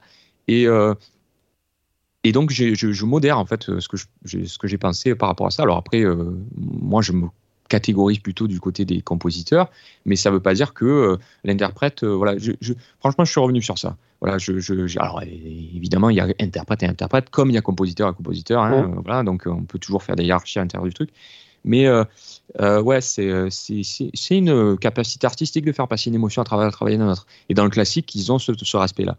Voilà. Et moi, pendant longtemps, pendant longtemps, j'ai pas. Mais tu vois, moi, j'adore Bach. Donc, j'ai écouté plein de versions de Bach. Mais au début, moi, je trouvais que ça. Moi, j'étais au conservatoire, tout ça, mais je les, écoutais parler. Pour moi, j'avais l'impression qu'ils étaient en train de, de, s'astiquer en disant ah, l'interprétation de tel truc. Tu vois, Bon, en même temps, c'est toujours le même morceau. Alors, c'est quoi le problème, quoi, tu vois Mais c'est une vision euh, puérile.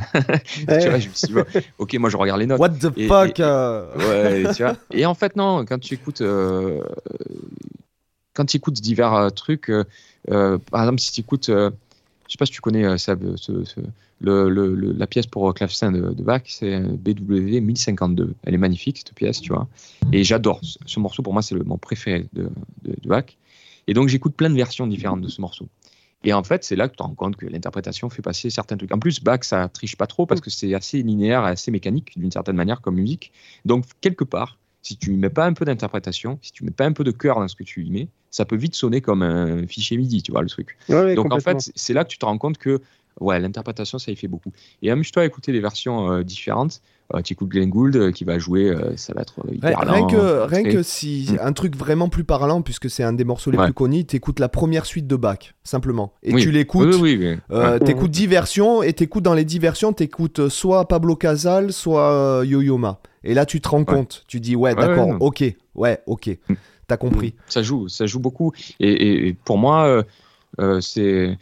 La première fois que j'ai touché du doigt ce que, je, ce que, je, suis en train de te dire, c'est euh, j'écoute Steve Vai. Steve Vai, c'est exact. Pour moi, il illustre parfaitement ça. Steve Vai, dans son univers, quand tu le prends, que tu l'écoutes, je te dis putain, mais en fait, c'est le meilleur musicien du monde, tu vois. Il y a tout dedans. Il y a tout, mm. les idées, le visuel, l'imagination, la folie. Enfin, bref, tu dis, putain, le mec, il y, a, tout ce qu'il faut. Steve Vai, tu le prends, tu le mets dans un autre contexte. Pour moi, Steve Vai, il m'a jamais touché. Alors peut-être avec David Roth, à la limite, mais sinon, euh, dans d'autres contextes, pour moi, Steve Vai, il, est, euh, il, brille pas euh, comme il brille quand il est tout seul. Parce que Steve Vai, il a ce talent de se, de se mettre en scène, de se mettre dans son truc, etc. Et pour moi, je, je, suis d'accord avec toi jusqu'à récemment, ah euh, parce qu'en fait, tu sais qu'il a plein de, il a Reckless Fable, il a plein de noms en fait, parce qu'il a fait des participations sur d'autres sur d'autres albums et il prenait des noms, euh, des noms d'emprunt. Et en fait, euh, effectivement, je trouvais que Steve Vai sorti de son contexte, notamment même tu regardes dans le G3 ce qu'il fait en impro et tout, ça pue, enfin ça, pue ça pu comparer à ce qu'il est capable de te proposer quand il joue seul. Et en fait, euh, récemment, il a fait des collabs. Il a fait une collab avec Johan Nielsen de, de Dirty Loops, où, tu, où il apparaît, quand il apparaît dans le clip, tu fais Ouais, ok. j'en ai des frissons d'en parler. Tu dis, ouais, ok. Bon, ouais. Euh, ok. Bah, je connais pas. voilà. Et après, avec. Euh, comment ça s'appelle Avec le, le, groupe là, que je, dont je suis pas fan, qui est très à la mode, là, euh, avec les tatouages. Le mec, là, il est un peu androgyne avec les tatouages de partout. Là. Polifia Ah oui, Polifia. Il fait une. Ah tu vois, il, a, il a fait une intervention avec Polifia. Bon, c'est pas, c'est pas comme quand il. Mais, tu vois, il y a, il y a quand même je pense qu'il a. Si, nous on se l'est dit, il a dû se le dire aussi parce que bon, visiblement c'est un mec euh, super intelligent et qui, qui, se remet en question. Euh, je pense que dans les années 90, il avait un égo surdimensionné et aujourd'hui, il s'est remis en question. Et ce que nous on se dit, c'est qu'il se l'est dit et je pense qu'il a cogité là-dessus. Mais euh, effectivement, avant tous les trucs que tu voyais, par exemple, quand moi j'avais vu une vidéo avec Andy Timons et Simon Phillips, il fait une impro, c'est euh, enfin c'est nul quoi. Enfin clairement, c'est ben, après, c'est toujours pas. moi, moi, ce, que j'ai en tête clairement, c'est euh, la période où il avait été question à une époque. Il rentre euh, avec Chicorea, à l'époque où Chicorea avait fait une version alternative de l'Electric Band. Et moi, j'avais écouté quelques trucs. je, ne sais plus où c'est, ce truc j'avais écouté par hasard, je crois, j'étais tombé. Et en fait, j'ai trouvé qu'il n'était pas. Euh, bon, on va revenir à ce que je disais. Je trouvais qu'il n'était pas à sa place là à ce moment-là. Mais pas parce que moi, j'estime et j'ai le bon goût de penser que Steve Vai doit être. Enfin, c'est prétentieux de dire ça. C'est pas ce que je veux dire. Hmm. Parce que j'ai senti qu'il n'y avait pas de match euh, qui se faisait. Parce qu'en fait, Steve Vai, c'est un artiste. Et il a besoin d'être dans son univers. Après, tu as raison. J'ai pas écouté. Euh, bon, j'ai écouté le truc avec Polifia.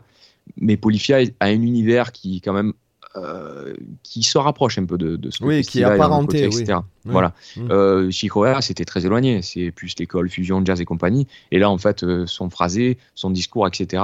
Euh, il y avait. Ça correspond pas. Ça, moi, c'est pas ce que j'attendais, tu vois. Mais après, bon, voilà. Mais en tout cas, à ce moment-là, je me suis dit, putain, Steve Vai, là, à ce moment-là, il, a, il a repris son aspect humain à ce moment-là. Je me suis dit, bon, tant mieux, hein, parce que, mhm. et, c'est normal, tu vois. Il ne s'agit pas de dire que Steve du coup, ah, putain, je suis déçu. Je suis pas déçu. Je dis juste que, voilà, euh, tu te rends compte qu'il y a, y, a, y a des gens qui ont, qui ont, qui ont cette espèce d'univers. Mais ça m'a fait pareil avec Eric Johnson. Eric Johnson, tu l'écoutes sur ses albums, c'est fantastique, tu vois, parce que il sait mettre les bons voicing derrière, il sait mettre le truc, il a cette art de se, de se mettre en scène plus musicalement lui que visuellement, parce que c'est quelqu'un qui est l'air plus introverti, etc. Mais voilà, mais, mais euh, donc après chacun a son tempérament, comment tu te places, etc. Mais ça ouvre à la réflexion sur comment toi tu te perçois, tu vois. Est-ce que euh, j'ai un tempérament plutôt exubérant, etc.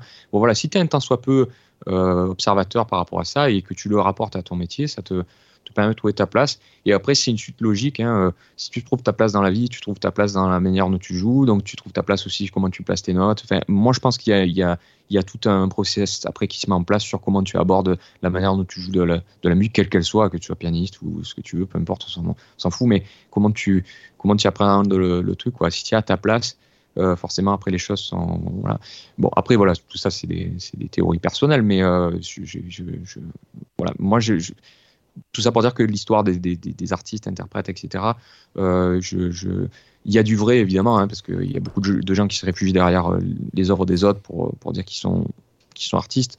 Mais, euh, mais quand même, tu le sens même chez un interprète s'il y y a quelque chose d'artistique dans la démarche. Quoi. Voilà, ça se, mmh. Vraiment, ça se traduit.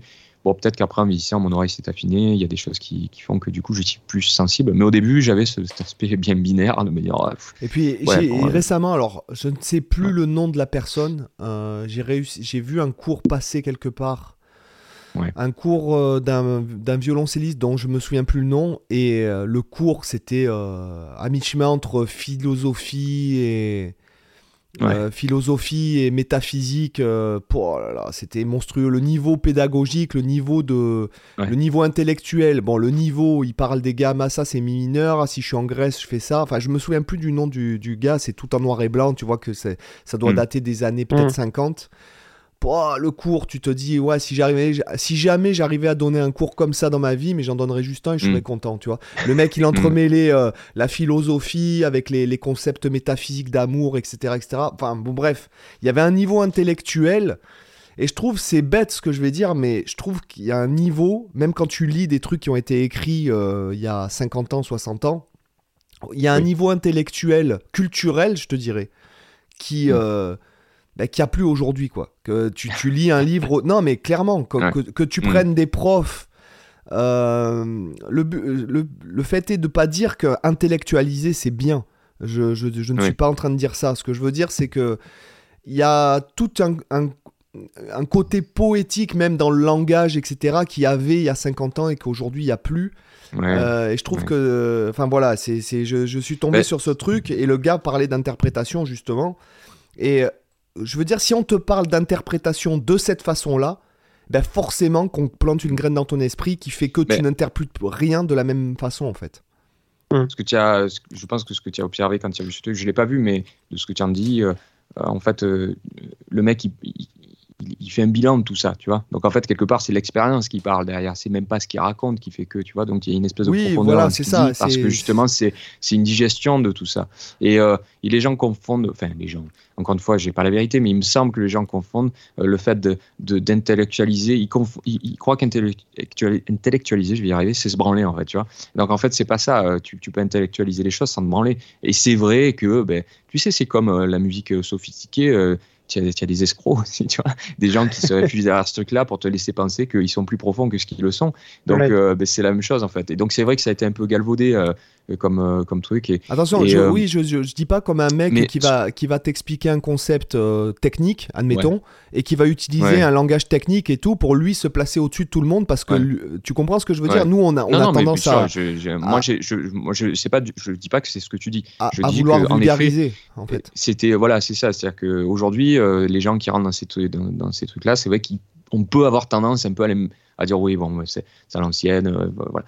Alors peut-être que c'est ça qui fait qu'on a l'impression que c'est moins mis en avant, mais euh, moi, je trouve qu'on ne parle pas assez en, dans le rapport à l'instrument, à la musique. À, oui, euh, le fait de faire le pont avec euh, le côté émotif. L'instrument, oui, c'est une mécanique, c'est ce qu'on veut.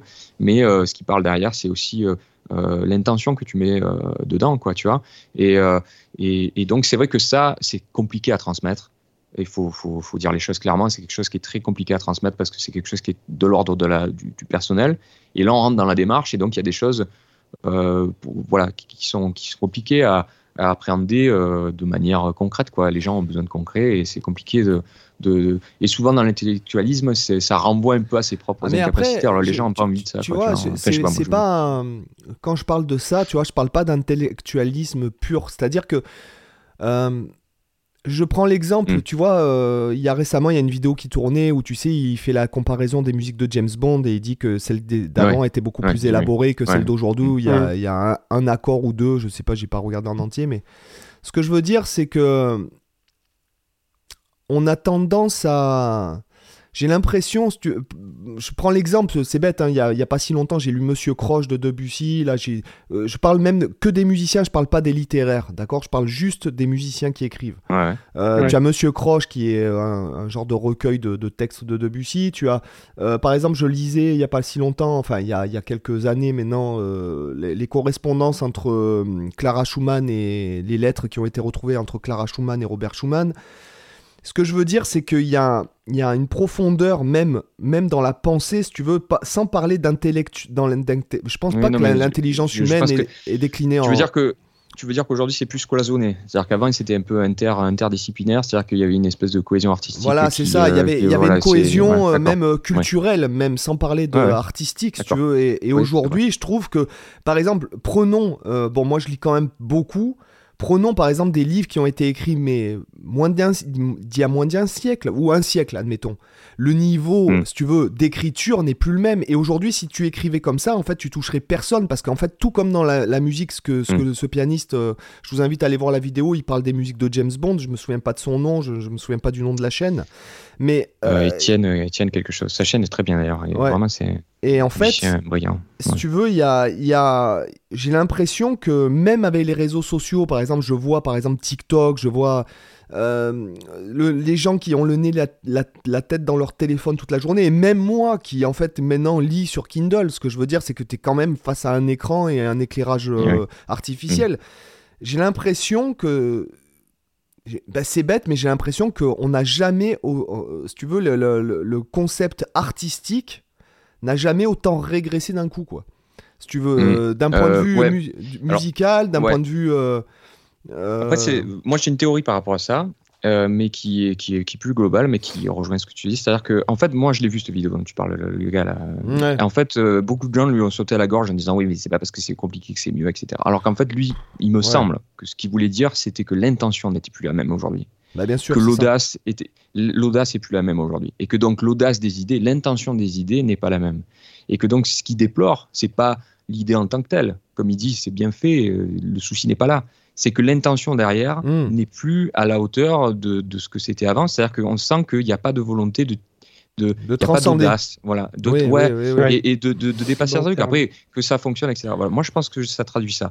Et c'est vrai que euh, l'intention, c'est le plus important, quel que soit l'outil que tu vas utiliser. Tu vois, regarde, on parlait d'intelligence artificielle par rapport à ma pochette, etc.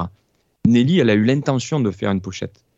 Donc, au résultat, la pochette, elle parle euh, émotionnellement, elle m'a parlé moi. Tu vois ce que je veux dire? Mais parce qu'elle a mis la bonne intention, elle aurait pu rentrer les termes, pas se pencher sur mon album, ne pas écouter, lancer le truc, et elle a sorti, il sortait des images, etc. Ce, qui était le cas, parce qu'elle m'a fait plusieurs propositions, et des propositions qui ne marchaient pas. Celle-là, elle a matché, parce qu'elle avait mis le, bon truc, etc. Donc l'intention fonctionne. Moi, je pense que ce qu'il voulait cibler, c'était ça. C'était de c'est pas le, le, discours, c'est pas le vocabulaire, c'est pas la manière de le dire, c'est pas, c'est l'intention, le fait de vouloir euh, euh, apporter quelque chose, euh, voilà, de, de, de, donner à manger un peu, tu vois ce que je veux dire, voilà. Mmh. Et c'est vrai que euh, derrière, euh, souvent, le, fait, avant, c'était un peu plus fastidieux euh, parce qu'il fallait faire des études de musique, parce que, euh, parce que matériellement, c'était plus compliqué d'aboutir à un résultat, etc. Donc, il y avait une vraie force d'intention derrière qui dictait ton projet. Et qui, donc, du coup, derrière, ben, tu, tu, proposais quelque chose qui, avait vraiment cru. Aujourd'hui, quelque part, la technologie te facilite l'accès à plein de choses. Donc, l'intention, si tu veux, euh, elle peut, elle, elle, elle, pas le temps de se développer vraiment en fait, parce qu'elle n'est pas freinée par des, par des trucs. Et donc finalement, euh, ça ne veut pas dire qu'on n'aboutit pas à des choses bien, mais euh, du coup, on est un peu, on développe pas cette, cette volonté de, voilà. Pour moi, l'intention, c'est un peu comme euh,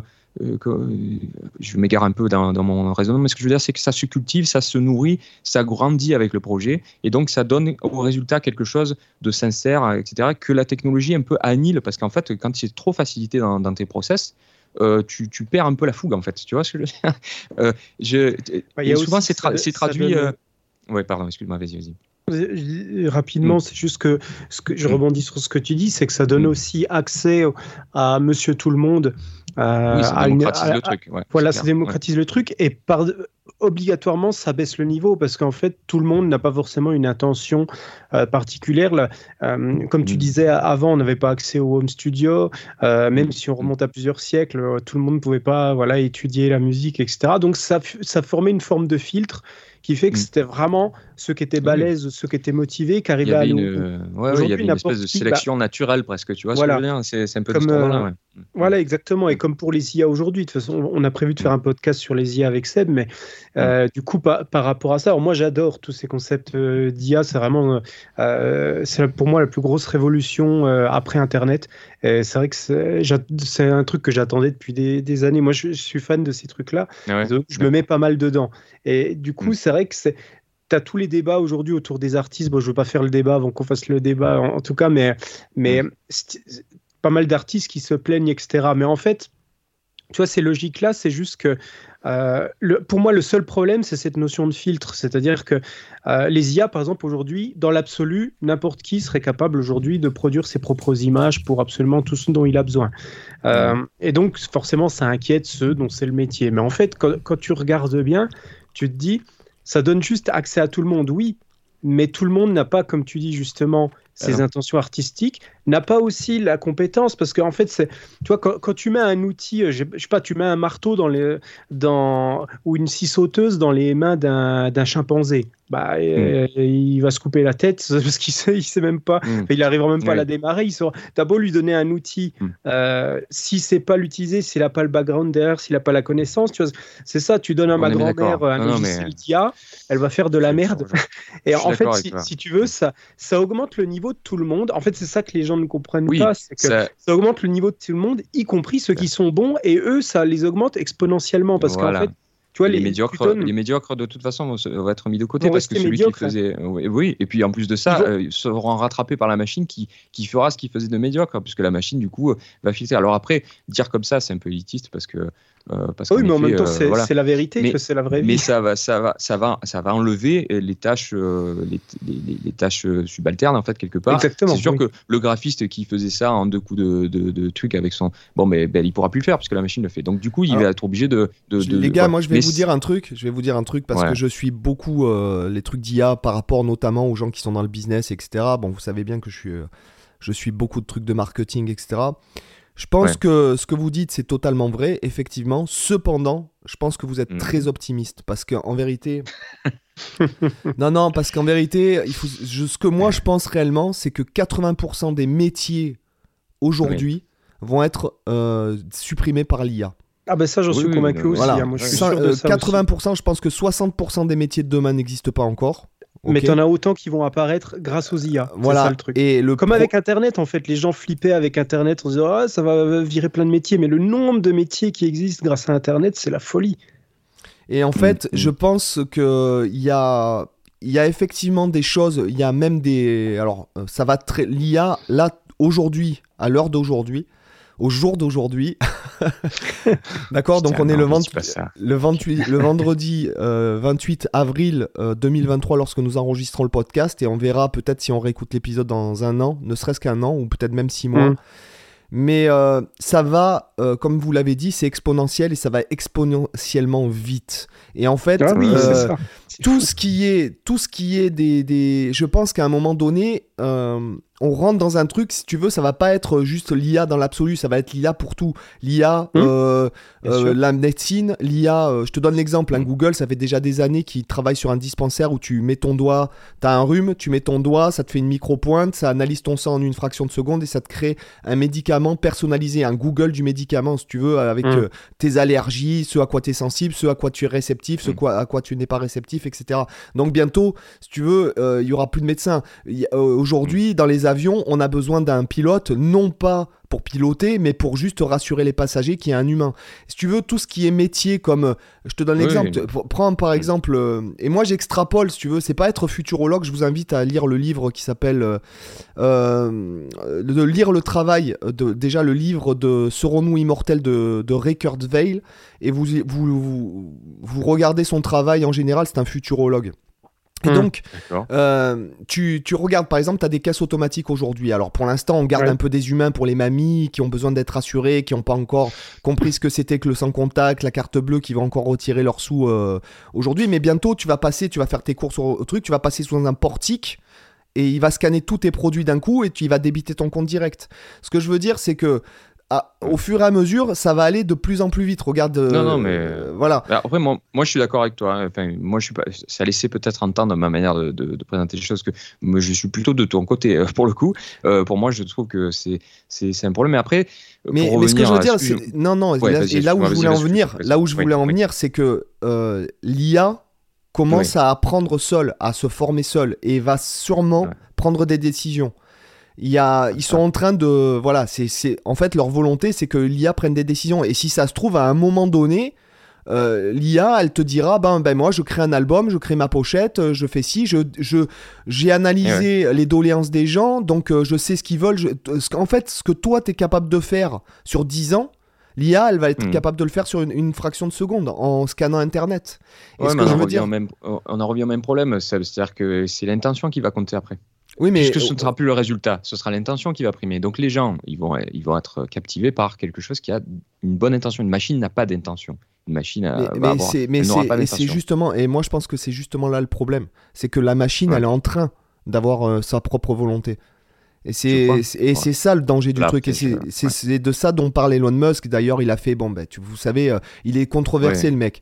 Euh, Voilà. Bon, moi, j'ai, par exemple, je- notamment, je pourrais en parler dans la section lifestyle. J'ai chopé un, un- une application qui me scanne en fait les articles de blog et qui me donne que des trucs via un flux RSS ou des, des hashtags que j'ai choisis qui s'appelle Flipboard. Donc moi je suis par exemple Elon Musk et tout. Ces mecs là, si tu veux, il- lui il anticipe ça parce que justement euh, je pense qu'il a une longueur d'avance par rapport à ce qu'il fait et ce qu'il sait. Et en fait je pense à un moment donné que l'IA c'est soit on va la débrancher, soit elle va, elle va nous bouffer. Ce que, ce que je veux dire, c'est que elle est, elle ouais. est, euh, c'est c'est Skynet. Ouais, pour Ouais, moi c'est. Skynet. Parce que parce que c'est logique. Si jamais je te dis demain, regarde, si je te dis demain, bon ben en fait euh, on est euh, 10 milliards sur la planète, il y a à manger que pour 6. il faut qu'on Mm. arrête de surexploiter euh, les océans, il faut qu'on arrête de surexploiter la, la terre, euh, l'agriculture, etc. Mais l'intelligence artificielle, tu crois qu'elle va faire quoi? La, la logique, c'est quoi? C'est il faut qu'on soit Mm. moins. Point. c'est pour ça que je te dis que l'intention de la machine, elle sera de résoudre le problème, mais euh, l'intention humaine ce- sera tout autre. Après, euh, je, moi, je sais pas. hein, J'avoue que là, Quand- je, quand là, on quand t'as une personne- on rentre dans la spéculation, même Mais- si je, je, je, Si, par exemple, tu as, hein, une personne bon, à- autour de toi, par exemple, tu as une personne autour de toi euh, qui se mutile, c'est quoi la solution? Ouais. Tu comprends ce que je veux dire? Ouais, ouais, ouais. Mm. Tu lui fous une camisole, tu l'empêches de nuire, tu lui mets des trucs au bout des doigts pour Mm. pas qu'elle se mutile ou euh, tu, tu l'empêches de, de- de- d'agir. Et en fait, je pense que c'est ça le danger. C'est qu'aujourd'hui, la pellicule, et en plus, avec ChatGPT, euh, les mecs, ils, ils sont tous, les Google, les Elon Musk et tout, ils sont tous comme des fous parce que c'est, c'est des enfants qui jouent. C'est des enfants, ils envoient des. des- Oui, des- des- ouais. C'est des enfants qui sont des multi, multi, multi milliardaires et qui envoient des fusées dans l'espace. On, on en est là, Mm. les gars.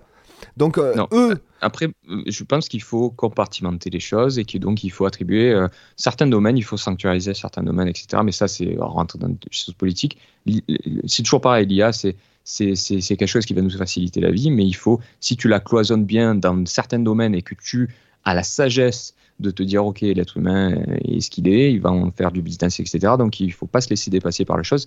D'ailleurs c'est tout le sens de la tribune qu'il avait fait euh, Musk avec euh, le gars d'Apple. Mm. C'était pas d'arrêter l'IA, mm. c'était de créer des garde-fous politiquement pour mm. euh, faire en sorte que certains domaines ne soient pas dépassés par ça. Parce qu'en effet, si on laisse ça de manière totalement ouverte à tout le monde, euh, là, c'est le chaos. Euh, là, je te rejoins, il n'y a pas de souci. Par contre, je reste convaincu que si on, on, a la sagesse de penser comme on avait fait pour le clonage, hein, c'est-à-dire qu'on a une éthique qui fait que non, ok, le clonage, on laisse ça dans certaines euh, dispositions, etc., on ne rentre pas dans le domaine public, il y a une certaine sagesse scientifique à. voilà. Je pense que le problème de l'informatique, l'informatique n'est pas scientifique en tant que telle, donc on ne perçoit pas le danger, et puis on, on est baisé par l'idée que la technologie, l'avancée technologique est forcément synonyme de progrès, ce qui n'est plus vrai. Non, non, ce qui est plus vrai. la technologie est un leurre. Euh, clairement. Moi, je pense que, tu, prends par exemple, euh, il n'y a pas si longtemps. Alors, euh, bon, vous savez que je suis très fan de Michel Onfray, que je lis régulièrement. c'est la personne dont j'ai lu le plus de bouquins. ce que je veux dire, c'est que je te donne l'exemple. Platon, Platon disait l'écriture, c'est le début de la fin. Pourquoi? Parce que l'écriture, c'est. Non, mais euh, parce que l'écriture, il n'y a plus de transmission orale, tu fais plus travailler ta mémoire. Et je pense que les mecs, en moins de 300 avant JC, ils avaient déjà vachement plus de mémoire que ce que nous, on est capable aujourd'hui. Mmh. Un mec, par exemple, j'écoutais, euh, je lisais un peu un truc de Kant, Emmanuel Kant, le philosophe allemand. Le mec, il connaissait l'Iliade par cœur. C'est 8000 vers, quoi, les gars. Ce que je veux mm. dire, c'est qu'il y a, y a un fait est que la technologie, effectivement, elle avance, elle avance, elle avance, mais ça fait régresser l'humanité parce que de plus en plus, regarde, t'es même plus foutu de, de lire une carte, tu as ta Google Map dans la poche. Tu, tu, hmm. cherches même plus à comprendre. Et tu mets Waze, tu, tu, mets Waze même hmm. quand, quand, tu sais où tu vas, tu sais pourquoi? Pour pas te faire flasher, euh, parce que les limitations de vitesse, t'es es, même plus capable de faire gaffe, etc. Ce que je veux dire, c'est que tu le vois avec TikTok, etc. La, la, l'attention des gens diminue. Nous, on le voit en tant que créateur de contenu. Moi, quand j'ai commencé YouTube en 2016, l'audience, elle, elle, elle tenait en moyenne 20 à 25 minutes. Aujourd'hui, l'audience, elle tient 2 à 5 minutes, quoi. Et c'est pas parce que c'est pas parce que je, je ah, tu vas te dire ouais mais c'est parce que tu fais du contenu de merde. Bah, peut-être, mais ce que je veux dire c'est qu'aujourd'hui les gens ils sont capables, ils sont de moins en moins capables de. moi je vois plus personne lit l'humanité quand tu prends l'avion. Moi c'est ça qui me fait halluciner. L'humanité dans elle est née dans TikTok. L'humanité, que ce soit le minot de 5 ans. Euh, le, les minots, les mecs, moi, qui, qui, trimballent leurs enfants dans les, dans les landaux avec la tablette devant au restaurant et tout, je me dis, mm. mais c'est pas normal, les mecs. C'est pas normal de, de, bah, Surtout c'est que c'est prouvé que en fait quand tu mets des enfants devant des écrans, ils développent moins euh, bien leur intelligence, leur euh, logique. Je, suis pas, je suis pas pour diaboliser, c'est leur avenir, il faut il faut s'accommoder. Mais ce que je veux dire là où là où je veux en venir euh, par rapport à ce que tu disais, c'est que effectivement il y a cette technologie qui augmente et tout, et tu parlais du clonage. Mais le clonage, ça c'est ce qu'on te dit à toi du grand public. Je veux pas rentrer dans les trucs de, de, complotistes et tout. Mais tu crois que les Chinois ils en ont quelque chose à foutre de savoir ce que disent voilà, de savoir ce que disent les États-Unis. Et euh, ils en ont rien à branler. Les mecs, il a... Mm. bon, après, on va pas épiloguer. Le Covid, il vient de chez eux. Les mecs, ils t'ont dit, allez vous faire enculer. Quand, il y a eu, quand, les mecs, ils ont voulu faire des commissions pour enquêter. Ce que je veux dire, c'est que. Là, oui, non, mais je, après, moi, je, là, pour le coup, ça dépasse mon, mon truc. Moi, je, je, te donnais mon, mon, oui, oui, point de vue sur le truc. Mais pour revenir à, du coup à la musique, parce que je vais faire un pont par rapport à la musique. Euh, euh, donc, c'est une histoire. en fait, si tu veux, je, vais te, je donne des cours. ok? Ça, rejoint ce, que, ce, ce dont on est en train de parler. Toi aussi, tu donnes des cours. Hein? Donc, tu vois ce que ça donne. C'est-à-dire qu'il y a la différence, il y a deux manières d'appréhender le truc. Comment tu absorbes une connaissance? Est-ce que tu l'as construite par toi-même et donc elle s'ancre de manière positive et elle est évolutive? Ou est-ce que tu l'ancres de manière photographique On te donne la recette, tu l'appliques, tu la cogites pas? Et donc, à ce moment-là, à ce moment-là, tu fais qu'absorber une information. Pour moi, c'est exactement euh, une métaphore, euh, bien que ce, entre ce qu'on est en train de vivre, entre l'IA et, l'être humain. L'être humain est.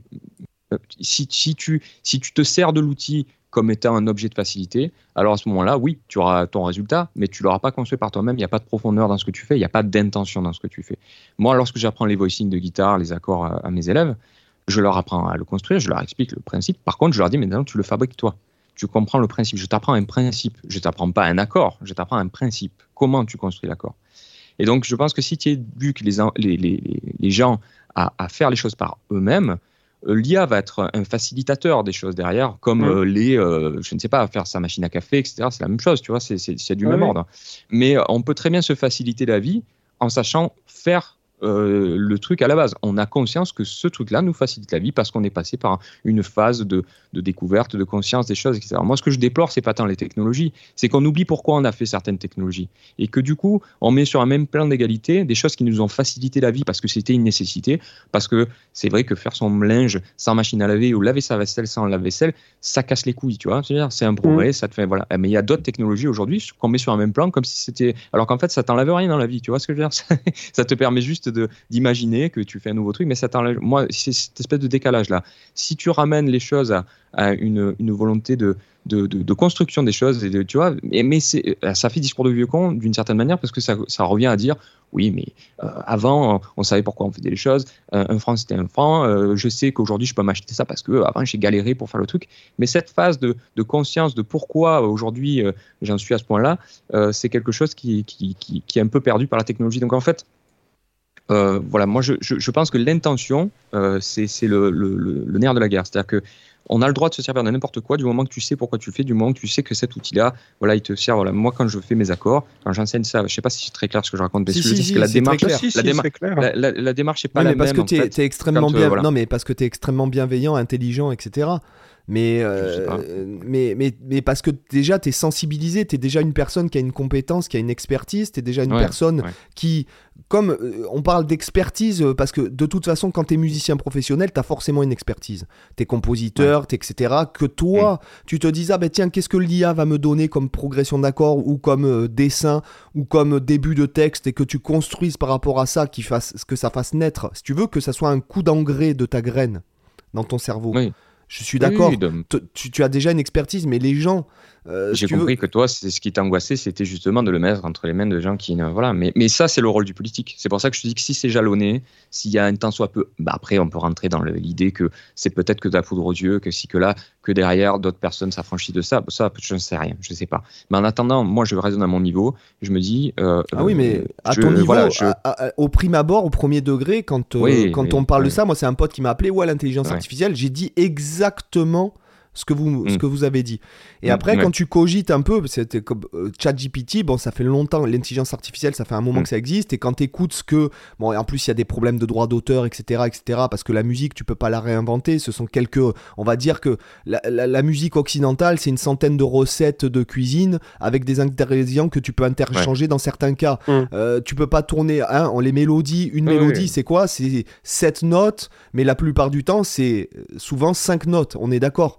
Euh, donc tu peux pas les, les, les, si tu veux les calculs le, le, comment dirais-je le, calcul mathématique que tu peux faire avec si peu de notes finalement ça tourne vite en rond et l'intelligence artificielle il se pose dans la musique il se pose des problèmes de droit d'auteur d'emblée c'est ça n'a même pas été ça, fait. Je suis pas d'accord. Honnêtement, les trucs de parce que je suis d'accord par rapport aux notes, mais quand, quand tu quand tu regardes l'énormité de ce que tu peux faire, parce que là tu réfléchis à l'échelle de notes, mais après quand tu rajoutes tout ce que tu peux faire avec, non, non, avec mais, ça. Euh, je, non, moi je parle par rapport, euh, si tu veux, c'est l'industrie musicale, parce qu'il faut savoir euh, ça aussi. Déjà, l'industrie musicale avec Internet, elle a pris très cher, avec les téléchargements, le stream, etc. Ça a pris très cher.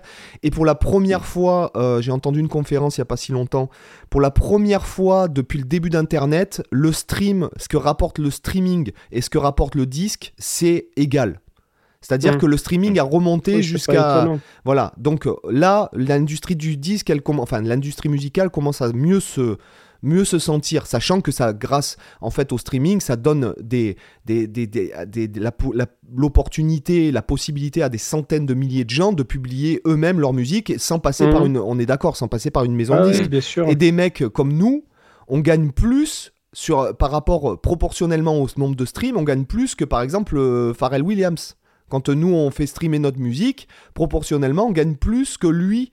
Euh, parce qu'il y a tout le monde qui se sert au passage. Il y a la, euh, mm. la maison de 10, le producteur, le patin, le couffin, les machins, les intermédiaires, etc. Alors que nous, euh, ben, nous, on fait tout nous-mêmes. Donc en fait, ben, 100% du stream, il est pour notre poche. Alors que eux, ils doivent toucher peut-être 20% de, de, la somme totale. Ce que je veux dire, c'est que. Donc l'industrie du disque commence à se remettre et donc forcément quand ils ont vu arriver ça avec les intelligences artificielles, bon, t'écoutes ce que tu fais avec les intelligences artificielles musicales, ça reste quand même pipi caca pour l'instant hein, entre guillemets. Ouais, t'iras voir la chaîne euh, de, de l'IA euh, AIVA, AIVA, elle te génère des, des musiques même orchestrales, etc. Honnêtement, pour le pour la, plupart des gens qui écouteraient ça, tu, ça passe crème. Même pour moi qui qui, qui Non mais je parle par exemple, je parle par c'est extrêmement bien fait. Par exemple, bon moi j'ai testé un peu des, des, des trucs sur l'intelligence artificielle. Je me souviens plus le nom exact ça restait quand même. Y à manger. Hein. Ça, restait quand même. Euh, bon, j'ai pas mis un truc orchestral, etc. Sachant que bon, avec euh, aujourd'hui les trucs MIDI, les, VST et tout, tu peux aller loin. Mais quand tu lui dis, par exemple, euh, crée-moi un morceau, je sais pas moi, rock ou quoi, ça mhm. reste. ouais, ça reste. Ah bah, là, honnêtement, tu iras voir la chaîne YouTube d'Aïva. Justement, c'était IA. En fait, tu lui demandes le style que tu veux. Donc, tu as orchestral, jazz, ambiante, rock. Enfin, tu y mets le genre musical. Il te génère la musique, il te génère toutes les pistes MIDI. C'est-à-dire que tu peux télécharger soit le fichier audio terminé ah oui, en wave, c'est ce que j'ai écouté, ouais.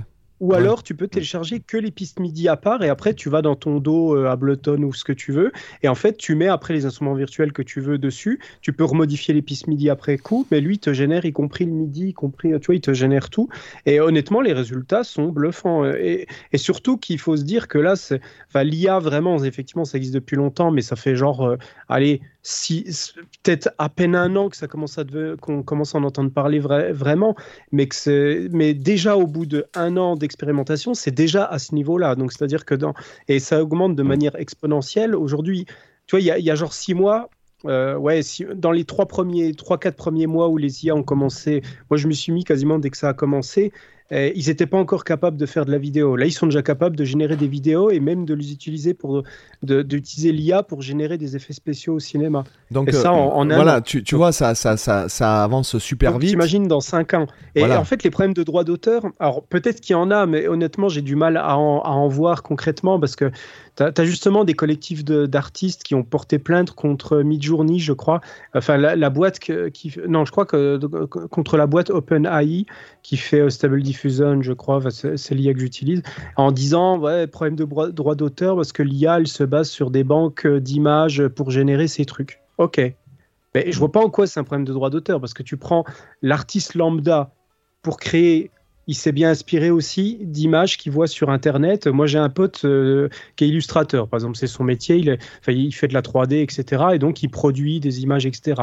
Euh, dans son disque dur, il a des milliers, des milliers d'images qu'il a classifiées dans des dossiers pour inspiration. Et en fait, il se base là-dessus pour produire ses modèles. Il se dit, tiens, ça, je vais m'inspirer de tel truc, tel truc, et il fait son truc. L'IA, elle fait exactement pareil, sauf qu'elle le fait en trois secondes. Mais donc, tu vois, j'ai du mal à, à, voir en quoi c'est un problème de droit d'auteur parce que l'IA ne fait rien d'autre que la même chose que fait un humain.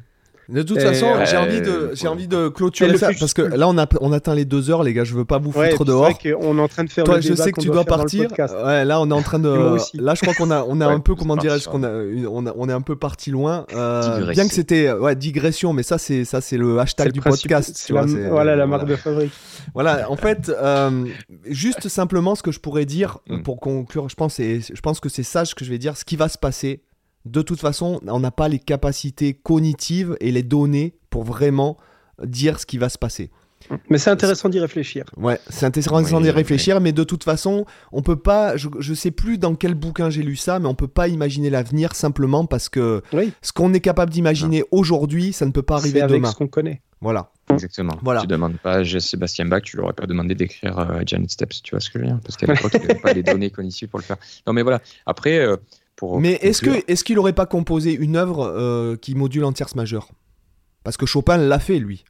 Et, et, je crois que Beethoven, Beethoven aussi. qui a fait un morceau de ragtime. Ouais. Donc euh... ouais, mais il, voilà, mais il a adapté un truc. Enfin, bref, je pense que oui, oui. Non, mais là où je te rejoins, c'est qu'en effet, euh, on, on, raisonne à un moment avec les outils qu'on a, quoi, euh, les outils intellectuels qu'on a ou les trucs comme ça. Mais que voilà, après c'est c'est le propre de l'être humain hein, que d'essayer d'anticiper euh, des choses comme ça.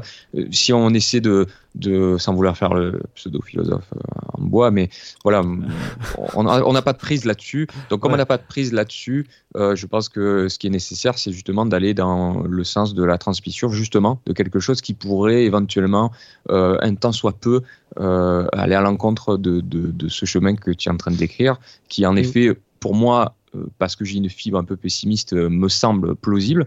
Mais je me dis que bon, pour enrayer ça, ben, la seule manière, c'est justement ben, d'enseigner à mes élèves que la quête de, de, compréhension, la quête de tout ça, c'est voilà, et c'est important parce que ça permet justement de ne pas être dépendant de quelque chose parce que voilà, moi, je t'ai dit la métaphore du livre d'accord en compétition avec la capacité à construire n'importe quel accord parce que tu as compris le principe pour moi, ça illustre exactement ça, ce qu'on Ça, on le dit souvent, les, dictionnaires d'accord et de gamme, ça ne marche pas. Ça, ça, ça ne sert à rien. Ça te, voilà. Et eh ben, c'est la même chose. Pour moi, c'est exactement du même ordre. Euh, je, je, je, je, me sers de Google Maps pour aller à un endroit, mais je sais lire une carte parce que j'ai appris à lire une carte. Ça ne veut pas dire que tous les jours je lis une carte, mais parce que j'ai appris à lire une carte, etc. Donc en fait, c'est de faire corroborer. Euh, mais c'est un rapport au passé. C'est comment tu, euh, d'où on vient, pourquoi on en est là, euh, pour quelle raison on en est arrivé avec ça. Et ça, si tu fais ce mode de pensée là, tu filtres les choses qui sont utiles et les choses qui sont inutiles et tu mets pas au même niveau des choses qui n'en sont pas. Je mets pas au même niveau l'arrivée de certaines technologies avec d'autres parce que pour moi, le téléphone c'est une chose. Par contre, le, le, fait de pouvoir, je sais pas, commander combien tu as de bière dans ton frigo avec ton téléphone, pour moi c'est pas la même chose, c'est pas au même niveau. Pourtant, met ça sur une avancée technologique. Donc voilà. Donc en fait, si tu veux, j'essaie de me dire, j'essaie de moi, à mon niveau, parce que je n'ai pas de prise sur le reste, d'enseigner à mon fils euh, ce truc-là. Et je pense que ça passe par l'éducation. Alors c'est peut-être euh, un peu hippie sur les bords, cette manière de voir les choses, et je l'assume totalement. Mais je me dis que euh, voilà, c'est je, je, je, je, suis partisan hein, de, de cogiter à tout ça. et donc c'est la base de, c'est la base de t'as qu'à voir. Bon, là je reviens mm. de Hollande. Hein, mm. L'éducation, c'est ce qu'on se disait. L'éducation, on a perdu l'éducation. Euh, dans, notamment, moi je trouve en France, puisque bon, moi je c'est pas, j'ai beaucoup voyagé ces dernières hmm. années. Je vis en Espagne. quand je reviens en France, ce qui me frappe, c'est le manque d'éducation honnêtement, hein. que ce soit chez les, enfants, chez les adultes, etc. Donc il euh, euh, y a, l'éducation, c'est voilà, c'est à savoir si tu as envie d'être le père. Il y a une démission de, de, l'éducation, on délègue soit à l'institut en se disant que c'est lui qui doit la faire, alors qu'en fait l'éducation, lui, c'est l'éducation de la connaissance, mais pas de, mmh. l'éducation à, la vie, etc. Il y, a une, il y a une démission globale de la euh, de, de, la, de l'éducation au sens général, dans le sens où on délègue. Mais parce que c'est inhérent aussi à, à la manière dont on a été éduqué par rapport à la technologie. On nous incite toute la journée à déléguer nos compétences à des machines, à déléguer nos compétences dans les bras des autres, etc. Et, et on se retrouve paradoxalement, en tant que musicien en tout cas, à n'avoir jamais eu autant de choses à faire pour pouvoir promouvoir. On devient vidéaste, on devient musicien, on devient marqué. Tu vois ce que je veux dire? Donc il y, a une réelle réflexion sur ça, à se dire bon ben qu'est-ce que, euh, est-ce qu'on on tourne par an quoi Voilà. Donc tout ça c'est un rapport à euh, où est sa place, qu'est-ce que je dois faire, est-ce que je dois déléguer ça, pas ça, etc. Donc on en revient toujours à la même chose. Et puis ça rejoint ce que tu dis sur le, le, le fait que les mecs ils étaient plus éduqués, etc. C'est pas qu'ils étaient plus éduqués. Oui, il était d'une certaine manière dans le sens où en fait il y avait une réelle, un réel rapport au passé. Quand tu lis, euh, là, je regardais, il y a une vidéo super intéressante sur euh, YouTube sur le contrepoint euh, et tu te rends compte que Beethoven il a étudié le contrepoint de Bach et que Bach lui-même a écouté, étudié le contrepoint. D'ailleurs, tu en parles dans ta vidéo parce que du coup je suis tombé sur ta vidéo sur le contrepoint de Fuchs où il a écrit son... donc il y a un rapport au passé. Il y avait un respect de, de ça. Alors s'en met dans le conservatisme parce que mais savoir d'où on vient, ça permet de savoir pour, où on doit aller et, de ne pas recréer ces choses-là. Et c'est quelque chose qui est, qui, est, dangereux quand tu le délègues aux technologies parce que tu, ne, tu te laisses porter. Et c'est normal, hein, l'être humain a toujours fait ça, il a toujours galéré pour, avoir, euh, pour faire sa place, etc. Et, et, donc, euh, c'est un tempérament normal, le, la fainéantise, entre guillemets, de se laisser porter par quelque chose. Voilà. Et ce qu'il ne faut pas perdre, à mon sens, hein, c'est euh, la fainéantise. Voilà, il, faut, il, faut, enfin, il, faut la, il, faut la, il faut la contrôler, la jalonner. Et, du coup, tous ces outils-là, deviennent beaucoup moins impressionnants quand tu les apportes comme ça. Par contre, là où je te rejoins, c'est que s'il n'y a pas ça, alors là, c'est Skynet. Oui, c'est d'accord. Et bon, c'est vrai que ça prend pas euh, voilà, dans un monde idéal, euh, ce que je dis euh, aurait du sens. Dans le monde dans lequel on est, on peut en douter. Je, je, là, je te rejoins. tu vois ce que je veux dire? Mais j'essaie quand même de rester sur quelque chose de positif en me disant que voilà. non, mais moi, à mon je, niveau, je, voilà, trouve pas que ce soit, si tu veux, je, c'est pas une question de, c'est qu'une question de filtre. je, je dis pas que c'est positif ou négatif. Je dis simplement que, tu sais, même, peu importe, tu, tu, lis, par exemple, ça m'arrive de, de, suivre, vous savez, Yuval Harari, là, le mec qui a écrit Sapiens. bon, il a des idées. Enfin, moi je trouve qu'il a des idées très. Euh, on est à la limite, pour moi, on est à la limite d'une idée euh, nazie. Alors, euh, attention, je, je, pèse mes mots, mais voilà, vous, vous, pourrez lire si ça vous intéresse un peu ce qu'il est en train de dire. Qu'il en gros, il est en train de dire que 80% de l'humanité sert à rien, quoi. Parce qu'en fait, c'est des mecs sans but, sans truc, sans culture, des illettrés, des machins. Bon, ouais, ok, mais tu vois, il y a c'est qu'une façon de, de, de, de, regarder les choses avec un filtre. Euh, moi, je suis pas pessimiste du tout. Je suis plutôt un mec vachement optimiste. Et moi, forcément, que je, je, me suis dit la même chose que vous. Mais quand je vois au fur et à mesure par rapport à ce que disent les trucs, là, par exemple, la loi anti-IA qu'ils veulent mettre en place en Europe, etc., etc., etc., je, je suis pas convaincu que ça, que ça ça parte dans le bon sens, quoi. Tu, tu vois ce que je veux dire D'accord. Non, non, mais après, je, voilà. voilà. après c'est des perceptions. Euh. Et, je, Moi, je ne je m'intéresse pas beaucoup à ce sujet, à vrai dire. Là, on en parle. Je même, je m'attendais pas du tout à parler de ça, mais, euh, mais, euh, mais, mais, c'est cool. Mais du coup, je, j'avoue ne, ne, pas m'être intéressé en profondeur sur. voilà, moi, je reste un peu néophyte par rapport à ça. J'essaie d'avoir un regard un peu. Mais bon, ouais je, je, comprends ce que tu veux dire. Oui, c'est sûr que mais bon, il n'y a pas que sur l'IA hein, que les décisions euh, semblent un peu hors sol. Hein. ah bah là, là c'est le truc. Non, les trucs bancaires en Europe, les trucs bancaires, ça devient, ça devient n'importe quoi. Voilà. Euh, tu, tu, ton argent, tu peux pas faire ce que tu veux. Moi, je, peux vous le dire puisque j'ai des comptes euh, mm. dans, dans, plusieurs pays. Enfin, euh, j'ai pas, c'est pas des trucs. attention, avant que les gens s'excitent dans les commentaires. C'est pas des trucs offshore du tout. C'est simplement que tu, tu, des fois, tu, tu te trouves bloqué, ta somme bloquée, ils te demandent des factures et tout, et puis ils te disent ah oui, mais ben, ah, tout est ok, mais ils te bloquent ton compte.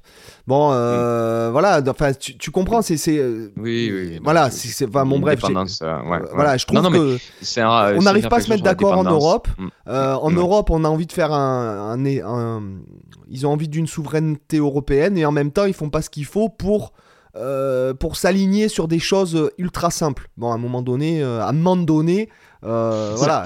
Donné. voilà.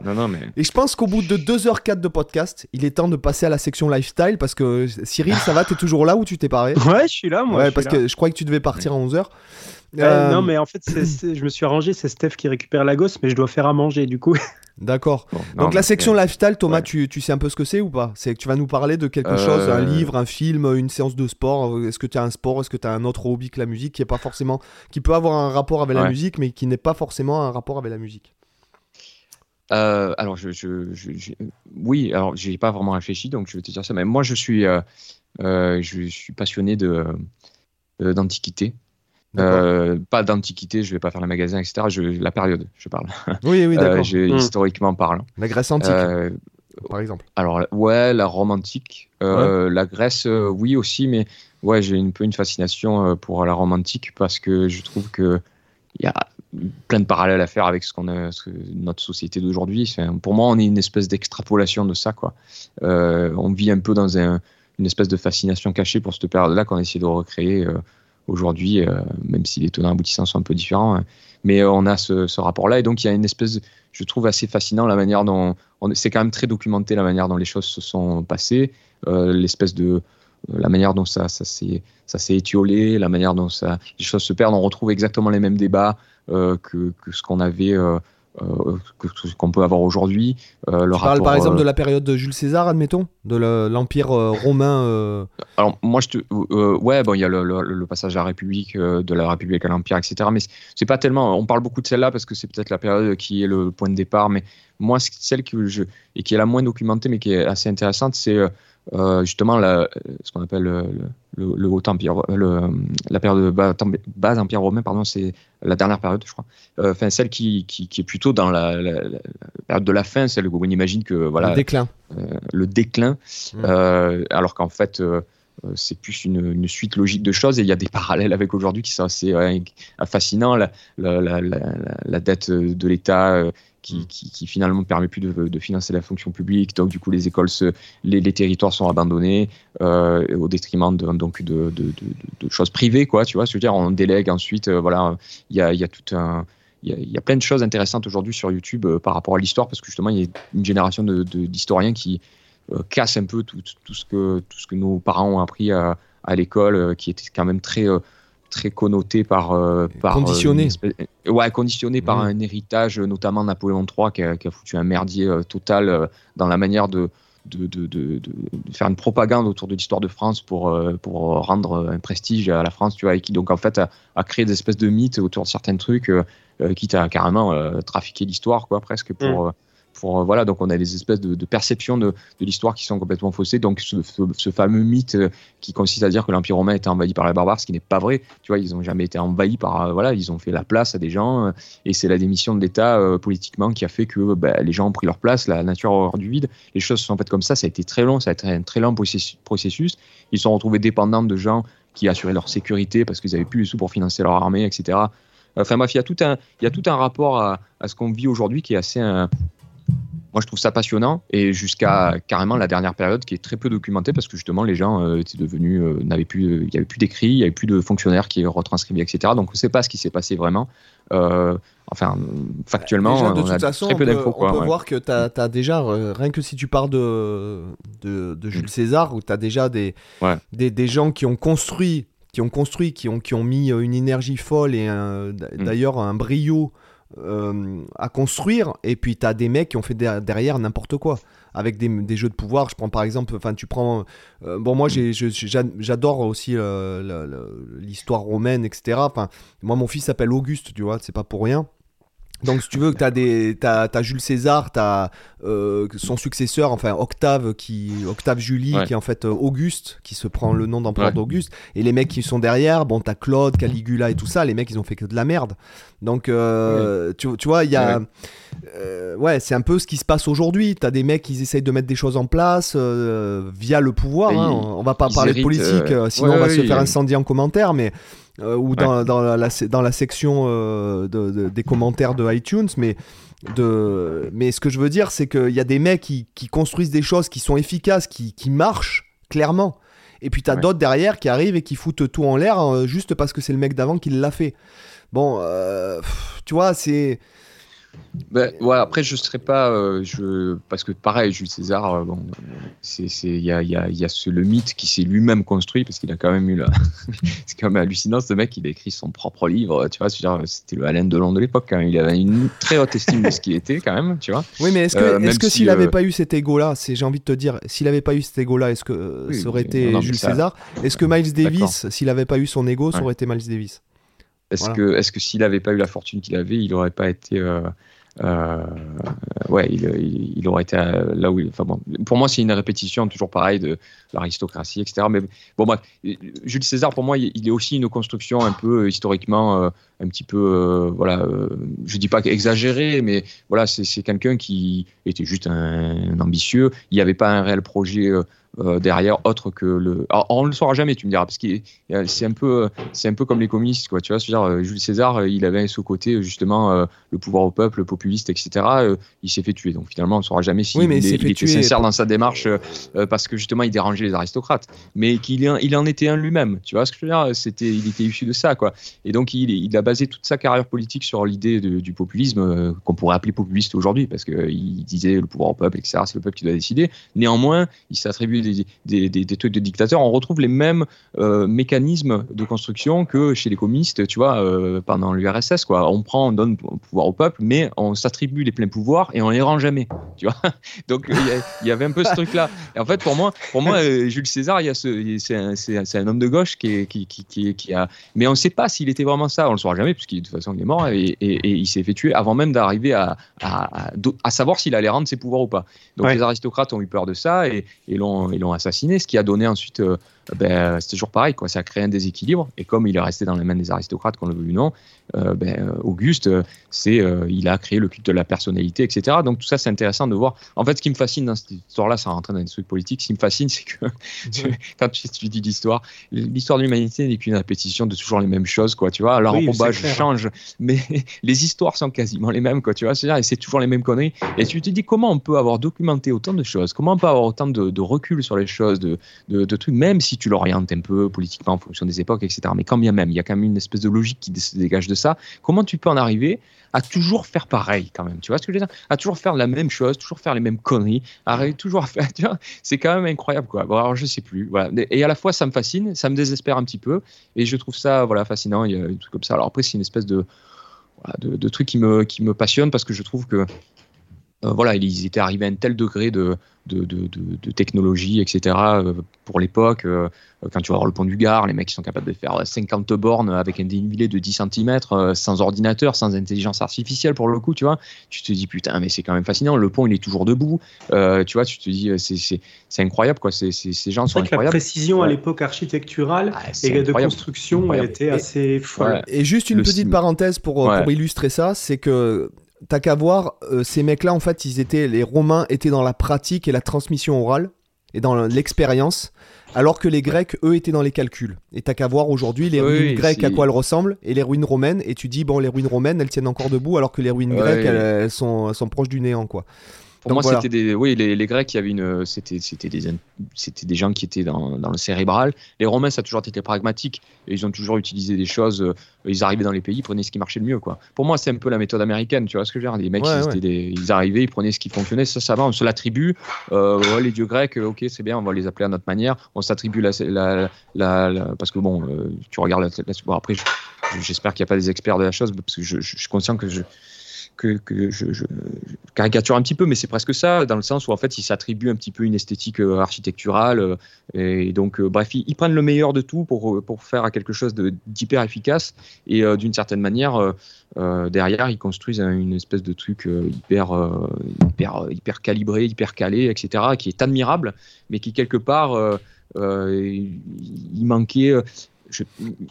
Il n'y a, pas le prestige, il n'y a pas le panache, pour moi, hein, après c'est perso, euh, et, c'est mon regard, mais il n'y a pas le panache de la Grèce antique qui euh, hmm. faisait peut-être un peu plus peu cher, mais qui avait quand même, il reste quand même des concepts intellectuels. Qu'est-ce qui reste de concepts intellectuels chez les Romains? Euh, Il y en a certainement, hein, je ne suis pas un expert dans tout, mais, mais j'ai l'impression que ce qui reste, c'est plutôt leur pragmatisme. C'est ça qui reste, tu vois. Et c'est ce qui est hmm. fascinant. D'ailleurs, moi, c'est ce qui me fascine chez eux, tu vois. Je suis admiratif de ça. Je ne sais pas si j'aurais aimé y vivre, hein, parce qu'à mon avis, c'était c'était euh, moi je pense que c'est aujourd'hui euh, ouais, c'est de terrible quoi tu vois dans une société pareille quoi ouais, ouais, parce qu'il y avait la violence il y avait la violence bon inhérente à l'époque hein, donc le rapport à la violence était certainement très différent mais en plus c'était euh, c'était hyper élitiste c'était tout dépend dans quelle sphère tu laissais en fait. Ah ouais voilà tu vois si tu étais citoyen bon ça allait à peu près si tu étais aristocrate ça allait vraiment bien et si tu étais esclave voilà sachant qu'en plus tu peux basculer d'un monde à un autre en une paire de temps je veux dire c'est autre chose que le que tu vois euh, que de se prendre une amende si tu, tu enfin, il y a vraiment c'était ça devait être un climat très particulier euh, bon dont il devait se, trouver euh, trouver ça normal tu vois. Mais bon bref tout ça le regard que, que ça me fait poser moi j'aime bien bon moi ça me ça me fascine un petit peu quoi. Et puis puis après j'aime l'esthétique j'aime j'aime j'aime ce, ce, truc là même si euh, ça, ça, a beaucoup été aussi euh, romantisé. D'ailleurs, euh, est-ce que la romantique et le, mot romantique ont un rapport avec le, fait, tu vois, de romantiser un petit peu mmh. cette période-là? Mmh.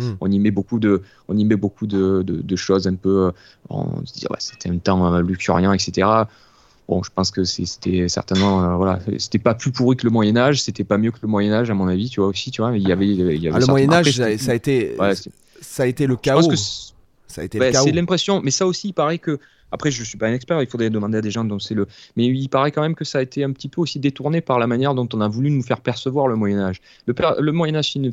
une, continuité de ce qu'a été euh, la romantique, mais je pense qu'il y, a des gens ont beaucoup. Euh, euh, c'est très.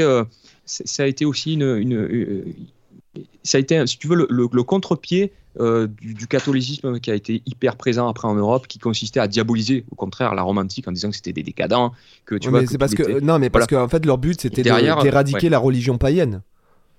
Non, mais je comprends bien. Et si tu veux, après, euh, sous Napoléon III, il y a quand même un rapport, enfin, toutes les lois de, du, 1905, tout ça, c'est des lois anti-religion, entre guillemets, catholiques. Donc, il y a un rapport à la laïcité qui était beaucoup plus véhément. Donc, en fait, l'idée de remettre sur un piédestal la romantique avec, euh, et qui donc contrebalançait, en fait, si tu veux, tout ce travail de sape qui avait quand même été euh, euh, fait par la, religion catholique qui consistait à diaboliser euh, l'Antiquité comme étant une période de décadence et de gens qui ne savaient pas. Donc en fait, si tu veux, il y a eu aussi un détournement de, de, ce rapport-là de, l'histoire. Tout ça, tu te rends compte qu'en fait, ça, ça, c'est, voilà, c'est, je trouve ça, je trouve ça bien. Et aujourd'hui, il y, a des historiens qui ont, qui, qui mettent un peu d'ordre dans tout ça, quoi. Voilà. Donc on est, on est, voilà, ça a été romantisé. La romantique a été romantisée surtout, il me semble, par rapport à ça, c'est-à-dire qu'on en a fait un idéal pour, que, pour faire un contre-pied. Du coup, le Moyen Âge euh, a été pour le coup lui-même diabolisé en disant que c'était une période pourrie, etc. Alors qu'en fait, c'est pas une période pourrie, c'est la continuité, continuité de tout ça. Ça a été certainement politiquement chaotique. Enfin, quand tu regardes les histoires, notamment dans le bas empire romain et toutes les guerres civiles qu'il y a eu, on peut pas dire que politiquement c'était non plus la grande, la grande fiesta. Tu vois ce que je veux dire Alors oui, le pouvoir était centralisé, mais quelque part, c'était, c'était nawak pareil, quoi, tu vois. Donc après, quand tu regardes l'histoire de France dans les périodes d'après, c'est vrai que c'est sombre, les, les, petits, les petits trucs, etc. Il a mis du temps à, faire un État, etc. Revenir à une espèce de stabilité politique comme on a eu pendant la romantique, mais, mais cela dit, euh, je pense que la période était trouble tout autant, quoi. Voilà, c'était, je pense pas que ce, devait être si, euh, voilà, je spécule, hein, mais au même titre qu'on spéculait sur l'IA, je spécule sur le passé, du coup, j'en sais rien, ouais, pas, mais, euh, mais quelque part, je pense que il y a eu un travail de sable sur le Moyen Âge qui, qui, à mon avis, est injuste, voilà, voilà, et parce que, voilà, pourtant, c'est pas une période qui me passionne, mais je trouve que, voilà, puis en plus, ça a été, ça a été euh, tu peux faire des ponts avec la culture populaire, tu vois, parce que tu as, tout un tas de films qui, parlent du Moyen Âge. Tu regardes les Monty Python, Sacré Graal, tu vois. Hmm. bon, c'est anecdotique, mais il y a quand même ce rapport au Moyen Âge très sombre, très pourri. Les mecs étaient tous sales, etc. Ce qui n'était pas vrai, tu vois. Ils étaient pas. Euh, il y a des études faites sur ça qui disent que non. Donc voilà, moi, ce qui m'intéresse, euh, c'était l'histoire, bon, la romantique avec euh, ce que ça. J'aime bien rester dans cette idée romantisée parce que je suis un, résultat aussi de ça. J'aime bien rester dans cette esthétique-là et j'aime bien déconstruire au fur et à mesure ces choses-là pour les ramener à quelque chose d'un peu plus réel. Voilà, c'est quelque chose qui, que j'aime bien et ça, ça permet d'avoir une réflexion aussi sur le monde qu'on a aujourd'hui, euh, sur voilà. Avec un peu des fois de, de, ouais, je, te dis quand même qu'on refait toujours les mêmes choses donc des fois ça casse un peu le moral j'ai l'impression mais bon voilà voilà moi c'est un truc qui je, pas passionné que par ça, mais voilà, c'est de ça. C'est bien, en tout cas, c'était très, très intéressant, quoi. C'était très intéressant. Euh, je sais pas, mais bon. Alors, voilà. Euh, euh, comme on a pas mal parlé de bac, alors je voulais pas parler parce que j'en ai pas, je l'ai pas encore fini, j'en suis qu'à 25%, mais j'ai, je suis en train de lire sur les traces de Jean-Sébastien Bach de Gilles Cantagrel là. Donc, euh, ah, cool. je pas ça. Euh, ouais, bah, après, je, alors ce que je vais dire, c'est pas négatif, euh, c'est super bien écrit, c'est documenté, mais au poil de, j'ai envie de te dire, au poil de, au poil de, poil, voilà. C'est hyper précis, etc. Mais ça s'adresse vraiment, j'ai envie de te dire, ça s'adresse vraiment à des musicologues.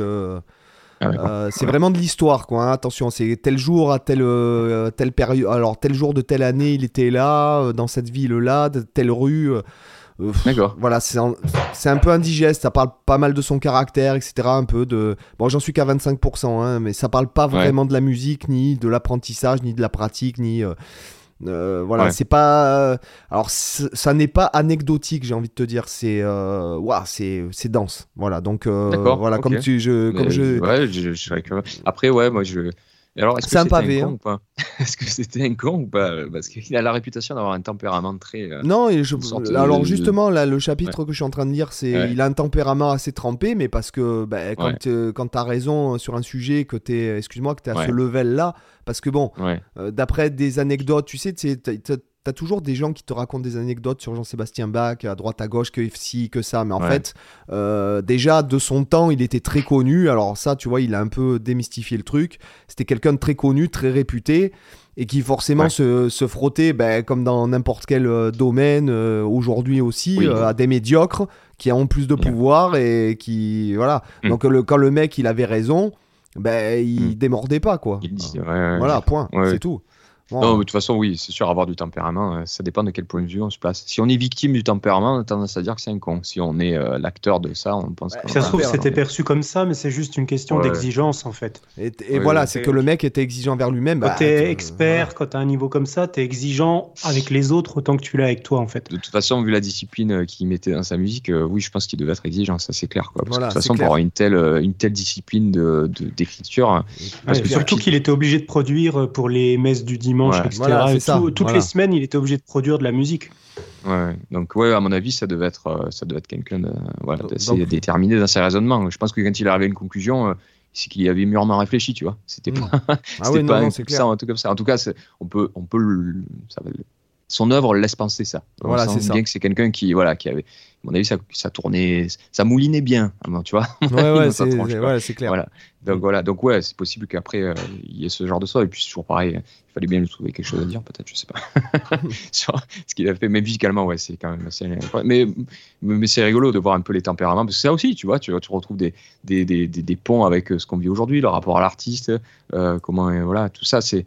Moi, moi, je trouve que l'histoire, c'est important, quoi, mais pas l'histoire de musée. Tu vois ce que je veux dire? Oui, oui, je, oui. Je, je, je veux l'histoire. Euh, j'aime l'histoire euh, euh, qui a qui parle de, de voilà de, de, choses concrètes, de voilà parce que parce que l'histoire ça peut aussi être ouais, le, le porte-vue euh, d'un CV d'un pays, de voilà ça peut être de la propagande, voilà pour, pour, pour dire les choses simplement, ça peut être de la propagande, de, voilà et j'aime pas ça, moi ça me casse les couilles et pendant longtemps ça a été que ça enseigné en tout cas comme ça. Oui oui bien sûr. Et voilà et, et, et donc du coup c'est intéressant parce que de, de, voir un peu comment, euh, même s'il parle de son comportement, etc. C'est cool de. Oui, moi j'aime beaucoup ça. Ouais, ouais. Euh, bon, après, si c'est indigeste dans le sens où c'est très documenté, euh, bon, c'est bah, euh, ouais, ouais. que ça s'adresse vraiment ouais. euh, à plus qu'un néophyte quoi. Ça, ça s'adresse vraiment aux gens qui sont intéressés euh, vraiment vraiment. Je sais vraiment. pas si euh, voilà, moi autant sa musique m'intéresse, autant rentrer dans, dans sa vie, savoir s'il a chié tel jour au truc. bon, je sais pas si ça m'intéresse. Oui, voilà, c'est ça, c'est un peu ça. J'ai pas voulu pas, dire ça, mais en gros c'est. mais non, mais voilà, c'est quand même vachement intéressant. Il m'intriguait ce bouquin quand je le voyais. Bon, je me suis dit la dernière fois j'étais à l'aéroport, je me suis dit bah tiens je vais le prendre sur le Kindle. Euh, voilà, mais c'est voilà, c'est euh, bon, je le finis pas parce que bon, j'aime pas lire, euh, ne pas lire en entier les bouquins, mais, mais honnêtement, que, ouais, ouais c'est c'est voilà, c'est long. Quoi. Mais donc tu dis comment il s'appelle Sur les traces de Jean-Sébastien Bach de Gilles Cantagrel. Cantagrel, d'accord. Ok, ça va. Écoute, Cyril, toi, section lifestyle? Bah moi, écoute, moi, ça va être beaucoup moins comment dire intellectuel que vous deux. T'as repris la masturbation quotidienne? De quoi? Non, rien, rien. Il pas entendu, mais tant mieux, c'est bien qu'il Non, non, c'est bien que t'aies pas entendu, excuse. Non, non, non, excuse-moi. c'est une connerie. Ouais, ouais, c'est une grosse connerie. Je, je, me tape... je me tape un trip rétro. J'ai cru que t'allais dire je me tape, euh, tu vois. Ah, je Aussi, me tape une queue quotidienne. Désolé. En fait, je me tape un trip musical rétro gaming, c'est-à-dire que je suis en train de me réécouter toutes les, toutes les musiques des, des consoles et micro-ordinateurs que j'ai eu à l'époque. Ah. Et en fait, je ouais. me suis dit, je vais écouter l'intégralité de toutes les musiques qui sont sorties de tous les jeux. Donc, euh, je, me, je me suis fait ça. Je me suis déjà tapé l'intégrale de toutes les musiques de la Master System, euh, de la mais, mais, je trouve que par rapport aux au moyens et Là, je suis au, sur la Biga en ce moment. Au cahier des charges, les musiques, les musiques qu'ils ont réussi à concevoir grâce à, à quand même. Ah bah il euh... y a des trucs balèzes. Et en ah fait, ouais. tu vois, ce qui est intéressant, c'est que tu dis à l'époque ils avaient des moyens, mais ridicules. C'est pour ça que ça intéressait pas les musiciens à l'époque dans les premières consoles, parce que contrairement, tu pouvais faire des poètes et des poupes, et c'était c'était tout quoi. Et là, en fait, tu te rends compte que tu as des musiques qui sont, malgré le, effectivement la, qualité sonore qui était, qui était pourrie, mais qui a son charme aujourd'hui, euh, les musiques, elles tiennent la route. Et ils étaient inventifs. Tu vois, un, un truc tout con, il n'y avait pas de polyphonie. Donc, s'ils voulaient faire de l'harmonie et des accords, ils ne pouvaient pas. Le seul moyen, c'était de faire des arpèges ultra rapides, genre, tu vois, des quadruples croches, des trucs comme ça, pour simuler, en fait, euh, un accord. Et en fait, perceptivement, tu as l'impression d'entendre un accord parce que les notes sont jouées tellement vite qu'en en, arpège que mmh. ça te donne l'illusion d'un accord et ça permettait de détourner la problématique de, de, monopho- tu vois, de monodie. Tu vois, tu vois c'est, c'est, ça va exactement dans ce qu'on disait, euh, l'intention, l'audace, etc. Elle est faite avec peu de moyens et donc avec ça, finalement, tu arrives à. C'est ce voilà, à contourner le les de la vidéo. De... Voilà, voilà, c'est ce que disait contourner les le limites. vidéo. Exactement. Ouais, c'est on clair. y est, vois, du, voilà. du coup, c'est intéressant parce que tu, tu vois, genre, je prends l'exemple des musiques de Mario, euh, quand elles sont jouées par orchestre, parce qu'il y a plein de vidéos sur YouTube qui tournent euh, comme ça, bah, tu te rends compte que la musique, elle rend super bien. Et en fait, tu te rends compte que c'est, écrit par des vrais musiciens. Et en Non, fait, bah oui. souvent, Ah, t'as perdu. côté en se disant, ouais, la qualité sonore est pourrie. Ah, Ah.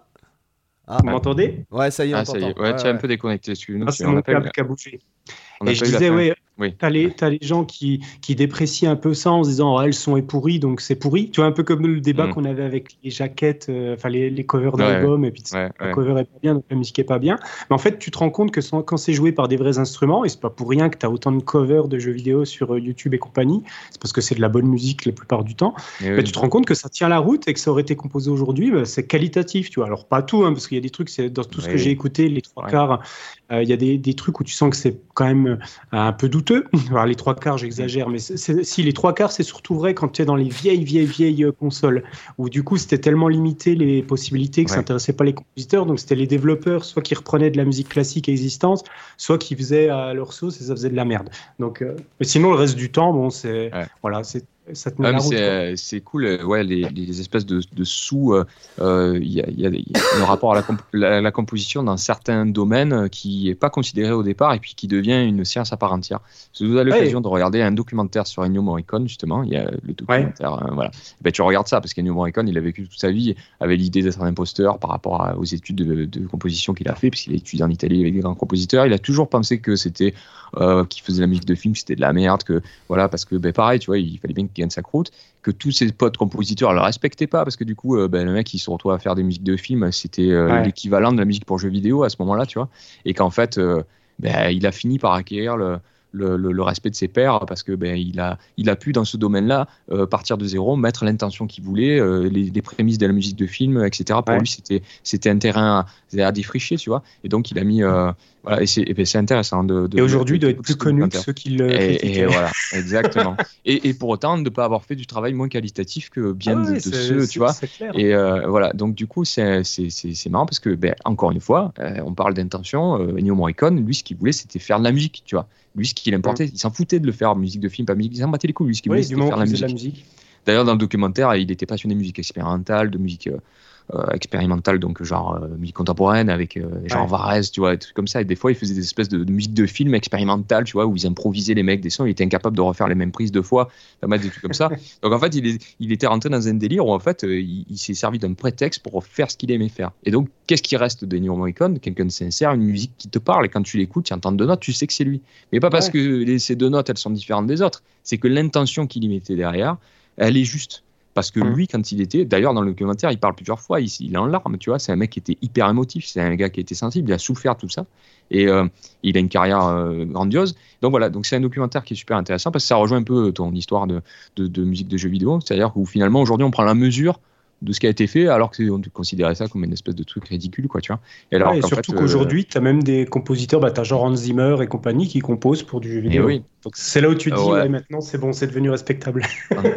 Hans, Zimmer, qui est un grand fan des Morricone, justement, et qui a, qui a tout, et même Pat Metheny est fan de. Il, témoigne dans le documentaire. Je sais pas si vous l'avez, vous l'avez pas vu ce, ce truc Non, mais ça m'intéresse parce que j'aime bien eh ben, Morricone. Eh ben, tu, regarderas, et justement. Donc, et donc, ce qui, ce qui est assez euh, parlant, c'est que là, finalement, la culture populaire, à un moment donné, elle elle peut développer euh, une forme de d'élitisme, j'allais dire, en tout cas de quelque chose de, qualitatif, tu vois, sans pour autant qu'on soit dans le dans l'intellectualisme, la branlette, tu vois ce que je veux dire. Donc, euh, donc voilà, bref, c'est il est c'est c'est euh, voilà, bah, c'est juste encore une fois une répétition de l'histoire, tu vois, que cette fois-ci c'est les jeux vidéo. après c'était la musique de film, tu vois, et peut-être que il faut détecter ce que ce sera la musique plus tard, j'en sais rien, ça je sais pas. Mais, euh, mais bref, voilà. Donc c'est, voilà, excuse-moi. Du coup, j'ai, complété ce que tu as dit, mais ah non, mais c'est, c'était tout. Moi, c'était, euh, c'était juste ça. Voilà, je me tape le trip rétro gaming. bon, bah sur ce, les gars, je, je veux pas couper court, mais bon, ça fait quand même 2h30 de podcast. Moi, j'ai la vessie qui commence à taper à la porte, quoi. tu vois euh, Putain, les gars, c'est, super intéressant. Donc, alors, où est-ce qu'on te retrouve, Thomas? Alors, ben, on me retrouve sur euh, les réseaux sociaux. Donc, euh, j'ai Facebook, euh, tapez Thomas Frati, et puis après sur Instagram, YouTube. Et pour écouter l'album, ben, il y a deux possibilités. je suis partisan du, de, l'écoute avant d'acheter, et vous avez la possibilité de l'écouter sur n'importe quelle plateforme. Et si vous avez envie de me soutenir, si vous avez envie de, de participer à, ben voilà, moi j'ai mis euh, mon cœur dedans. Donc euh, si vous avez envie de, de me l'acheter, vous pouvez passer par Bandcamp ou euh, il y a aussi un site qui s'appelle Guitar for Fans, qui, sur lequel je distribue l'album en physique ou en digital, ça dépend ce que vous voulez, mais bon, digital, vous pouvez l'écouter sur la plateforme. Donc si vous voulez, voilà, Bandcamp, Thomas Frati, ou alors Guitar for Fun, c'est vous. Et, sur ton site, on a, on a tous les liens sur ton site, de toute façon. Euh, il me semble, non? non Ah non Non, de, si, si, non. Ça doit être sur ma page Facebook plus mon site. Euh, il faut que je le mette à jour. Mais en gros, oui. mais tu viens de mettre le doigt là où il fallait pas. Euh, bah, excuse-moi, je, vais le mettre à jour. Euh. Mais, au moins, je vais, je vais, je vais le mettre à jour de suite. Voilà. Mais bien sûr sur le site aussi. Tu, bah, écoute, ce que tu fais, tu, tu, tu, me donnes la description de, de, avec tous les liens et puis comme ça, je le mettrai dans la. Voilà. D'accord. Bon, bah, sur ce, les gars, c'était un plaisir de t'avoir. C'était très intéressant. Cyril, ça va beaucoup. Bah, Depuis tout à l'heure, j'en entends. Qu'est-ce que tu fais en même temps Tu fais la cuisine en même temps que tu fais le podcast. Ah, c'est je suis en train de préparer la bouffe pour, euh, pour ma fille. Elle va, elle, va ah arriver. Euh, D'accord, bon. Dans bah quelques minutes. Sur, C'était un plaisir, les gars. Ben, pareil. Allez, la bise à tout le monde. Ciao. Bisous. Ciao. Ciao, bye. ciao.